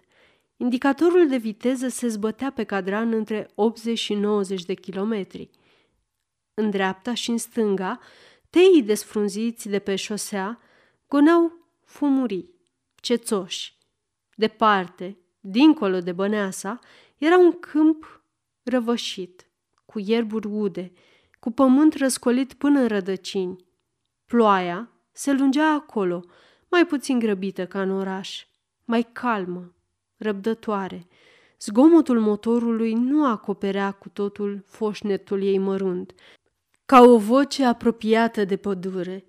Lăsaseră de mult în urmă aeroportul adormit, cu hangarele oblonite, stațiunea de radiodifuziune, pădurea de la Autopeni, drumul spre Snagov. Șoseaua se desfășura lucioasă înaintea lor, în plin câmp. Aburi albicioși pluteau jos pe pământul negru, ca niște nori căzuți, încercând inutil să se ridice. În zare, griul acelei zile de noiembrie cobora spre un albastru fumuriu, fără transparență. Paul întoarse capul spre Anne. Uitase că e lângă el. Toată acea cursă prin ploaie avea un gust de trezire tulbure din somn. Nici o tresărire pe obrazul ei. Ochii, doar puțin dilatați de atenție, fruntea înclinată înainte, ceva intens și totuși absent în figura ei palidă. Abia atunci observă că era fără mantou pe ea, cu capul gol, cu gâtul deschis, așa cum plecase din sala de expoziție, într-un taior maro. De când se îmbrăca în maro? Cu o vagă eșarfă care îi flutura pe umeri, udă de ploaie. Ar fi timpul să ne întoarcem, Men. Ea încetini mersul. mai înainte nedecisă câtva timp și pe urmă opri. Își culcă fruntea pe volan și rămase așa, cu brațele căzute, cu părul respirat în vântul rece care continua să bată domolit. Acum, când se opriseră pe loc, Paul o ridică cu greu, îi luă capul în mâini și îl întoarse spre el. Anne avea ochii închiși pe jumătate, cu o privire stinsă, buzele vinete, mâinile reci. ce e cu tine? Ți-e frig? Ți-e rău?" Nu, spuse ea șoptit. Aș vrea să plâng. Ei bine, plângi, o încurajă el și o trase mai aproape, culcând-o pe pieptul lui și acoperind-o cu brațul drept, cum i-ar fi pus pe umeri un șal. Plângi dacă vrei. Hai, plângi. În mica mașină albastră, oprită singură pe șosea, în plin câmp, Anne plângea zguduit, copilărește, cu sughițuri. De fapt, nu se schimbase nimic și revenirea lui Anne nu era o revenire, un capriciu, o mică nebunie, poate și mai puțin decât atât. Fugită în dimineața vernisajului, ca un mireasă în noaptea anunții, se glumea printre pictori. Adevărul e că lăsase în urma ei o sală plină cu invitați și că brusca ei plecare provocase acolo nesfârșite comentarii iritante. Într-o cronică modernă, de a doua zi, se spunea că lipsa lui En de la propriul vernisaj era o încântătoare fantezie pe care un artist, singur de simpatiile publicului, poate în definitiv să și-o permită. Cu atât mai mult, adăuga malițios cronicarul, cu cât majoritatea lucrărilor expuse au fost reținute din primul moment. Tot ce făcea En acum, observă Paul, era menit să devină subiect de publicitate. Și nici măcar nu-i displace, clătina el din cap. Avea groaznica bănuială că acea plecare din plin vernisaj ea o pregătise din timp, ca să intrige lumea, ca să deștepte curiozitatea, ca să aducă o notă originală în programul prea banal al unei deschideri de expoziție. Regăsită o clipă, o pierdea din nou în atâtea secrete și mistere, peste care ea trecea grăbită, cu un gest neglijent. Las, o să-ți explic. Cât era de departe de el, cât de străină devenise în acele câteva luni de despărțire, tablourile ei din noua expoziție îi arătau prea bine. Chiar dacă n-ar fi fost cele patru sau cinci portrete și schițe de portrete ale lui Dănulescu, expuse ostentativ, ca și cum ar fi vrut să prevină sau, din potrivă, să înfrunte tot ceea ce vorbea despre legătura lor și pe care Paul o știa și îl irita, mai ales titlul celor portrete în catalogul expoziției, portretul arhitectului de inițială care, în loc să-i se pară un semn de discreție, îi se părea unul de intimitate. Chiar dacă n-ar fi fost aceste portrete, Totul în pictura lui N era acum necunoscut. Totul respira amintiri, întâmplări, emoții trăite fără el, departe de el. Cele mai multe peisaje erau de la Saint-Maxim, sat belgian de pescari, unde paleta lui N se încărcase cu ceva plumburiu, vânăt, de mare nourată. Câtă vreme fusese la Saint-Maxim, cu cine ce făcuse acolo erau lucruri pe care amâna mereu să le spună. Lasă, am să-ți povestesc într-o zi. Zi, cu atât mai greu de fixat cu cât o vedea rar, totdeauna grăbită, totdeauna în trecere, mai ales acum de când avea acel automobil albastru. Cumpărat? Căpătat? Nici apărea că nu știe prea bine, cu care făcea nenumărate curse, toate urgente, și toate fără explicații. Era pentru Paul o nouă suferință să întâlnească, alergând pe străzi, acel mic automobil pe care îl recunoștea de departe, după culoare, un albastru deschis, marin, și care se făcea nevăzut după un colț, la o încrucișare de drumuri, spre ce necunoscute ținte, spre ce tainice întâlniri. Se întâmpla să-l găsească cu portierele închise și cu farurile stinse, în cartiere lăturalnice, la câte un colț de stradă necunoscută, oprit cine știe de cât timp acolo. Se apropia de el și se uita pe fereastra portierei. Anne își lăsase înăuntru mănușile sau o carte sau un pachet. Rezemat, cu fruntea de geam, privea lung acele fleacuri uitate. Uneori rămânea acolo, lângă botul mașinii. Poate că vine. Nu venea niciodată. Ceasuri întregi s-o fi așteptat și tot nu venea. Se uita cu deamănuntul la casele din jur. Poate că e pe undeva, pe aici, la o vizită sau la un randevu. Poate că e la una din acele ferestre luminate și îl privește de după perdea, nevoind să coboare tocmai pentru că l-a văzut pe el în stradă, așteptând. Într-o seară era în parcul Filipescu, pe o mică stradă în semicerc, desprinsă din strada Sofia, ca un fel de curte interioară. Paul găsise automobilul albastru în fața unei case cu obloanele trase, dar prin care se străbăteau dungi striate de lumină. Trecuse din întâmplare pe acolo, venind de la sanatoriul Saint-Vincent, unde avea un prieten bolnav, dar automobilul lui Anne îl oprise din drum. Mai bine de două ore rămăsese fixat acolo, rezemat de botul mașinii. Avea impresia că, dincolo de ferestrele acelei case, sunt umbre care se mișcă. Îi se părea că aude pași, șoapte, râsete chiar. Și că pe urmă se îndepărtau. Era ca și cum, din când în când, cam la un sfert de oră, cineva venea la fereastră să vadă dacă el mai e acolo, dacă n-a plecat încă. Într-un târziu, îi trecu prin minte un lucru absurd. Să sune și să întrebe de Anne. Ușa se deschise cu întârziere, după o lungă așteptare și după ce el sunase de câteva ori. În prag era un domn cărunt, în hala de casă, care îl întreabă pe cine caută și îl obligă să repete de două ori numele lui Anne, ca și cum nu l-ar fi auzit bine. Nu, domnule, e o eroare. Nu locuiește aici.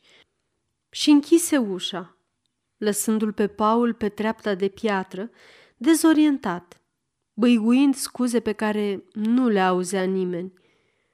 În astfel de seri, își jura să nu o mai vadă niciodată. Trebuie să te uite, An. Trebuie neapărat să te uit.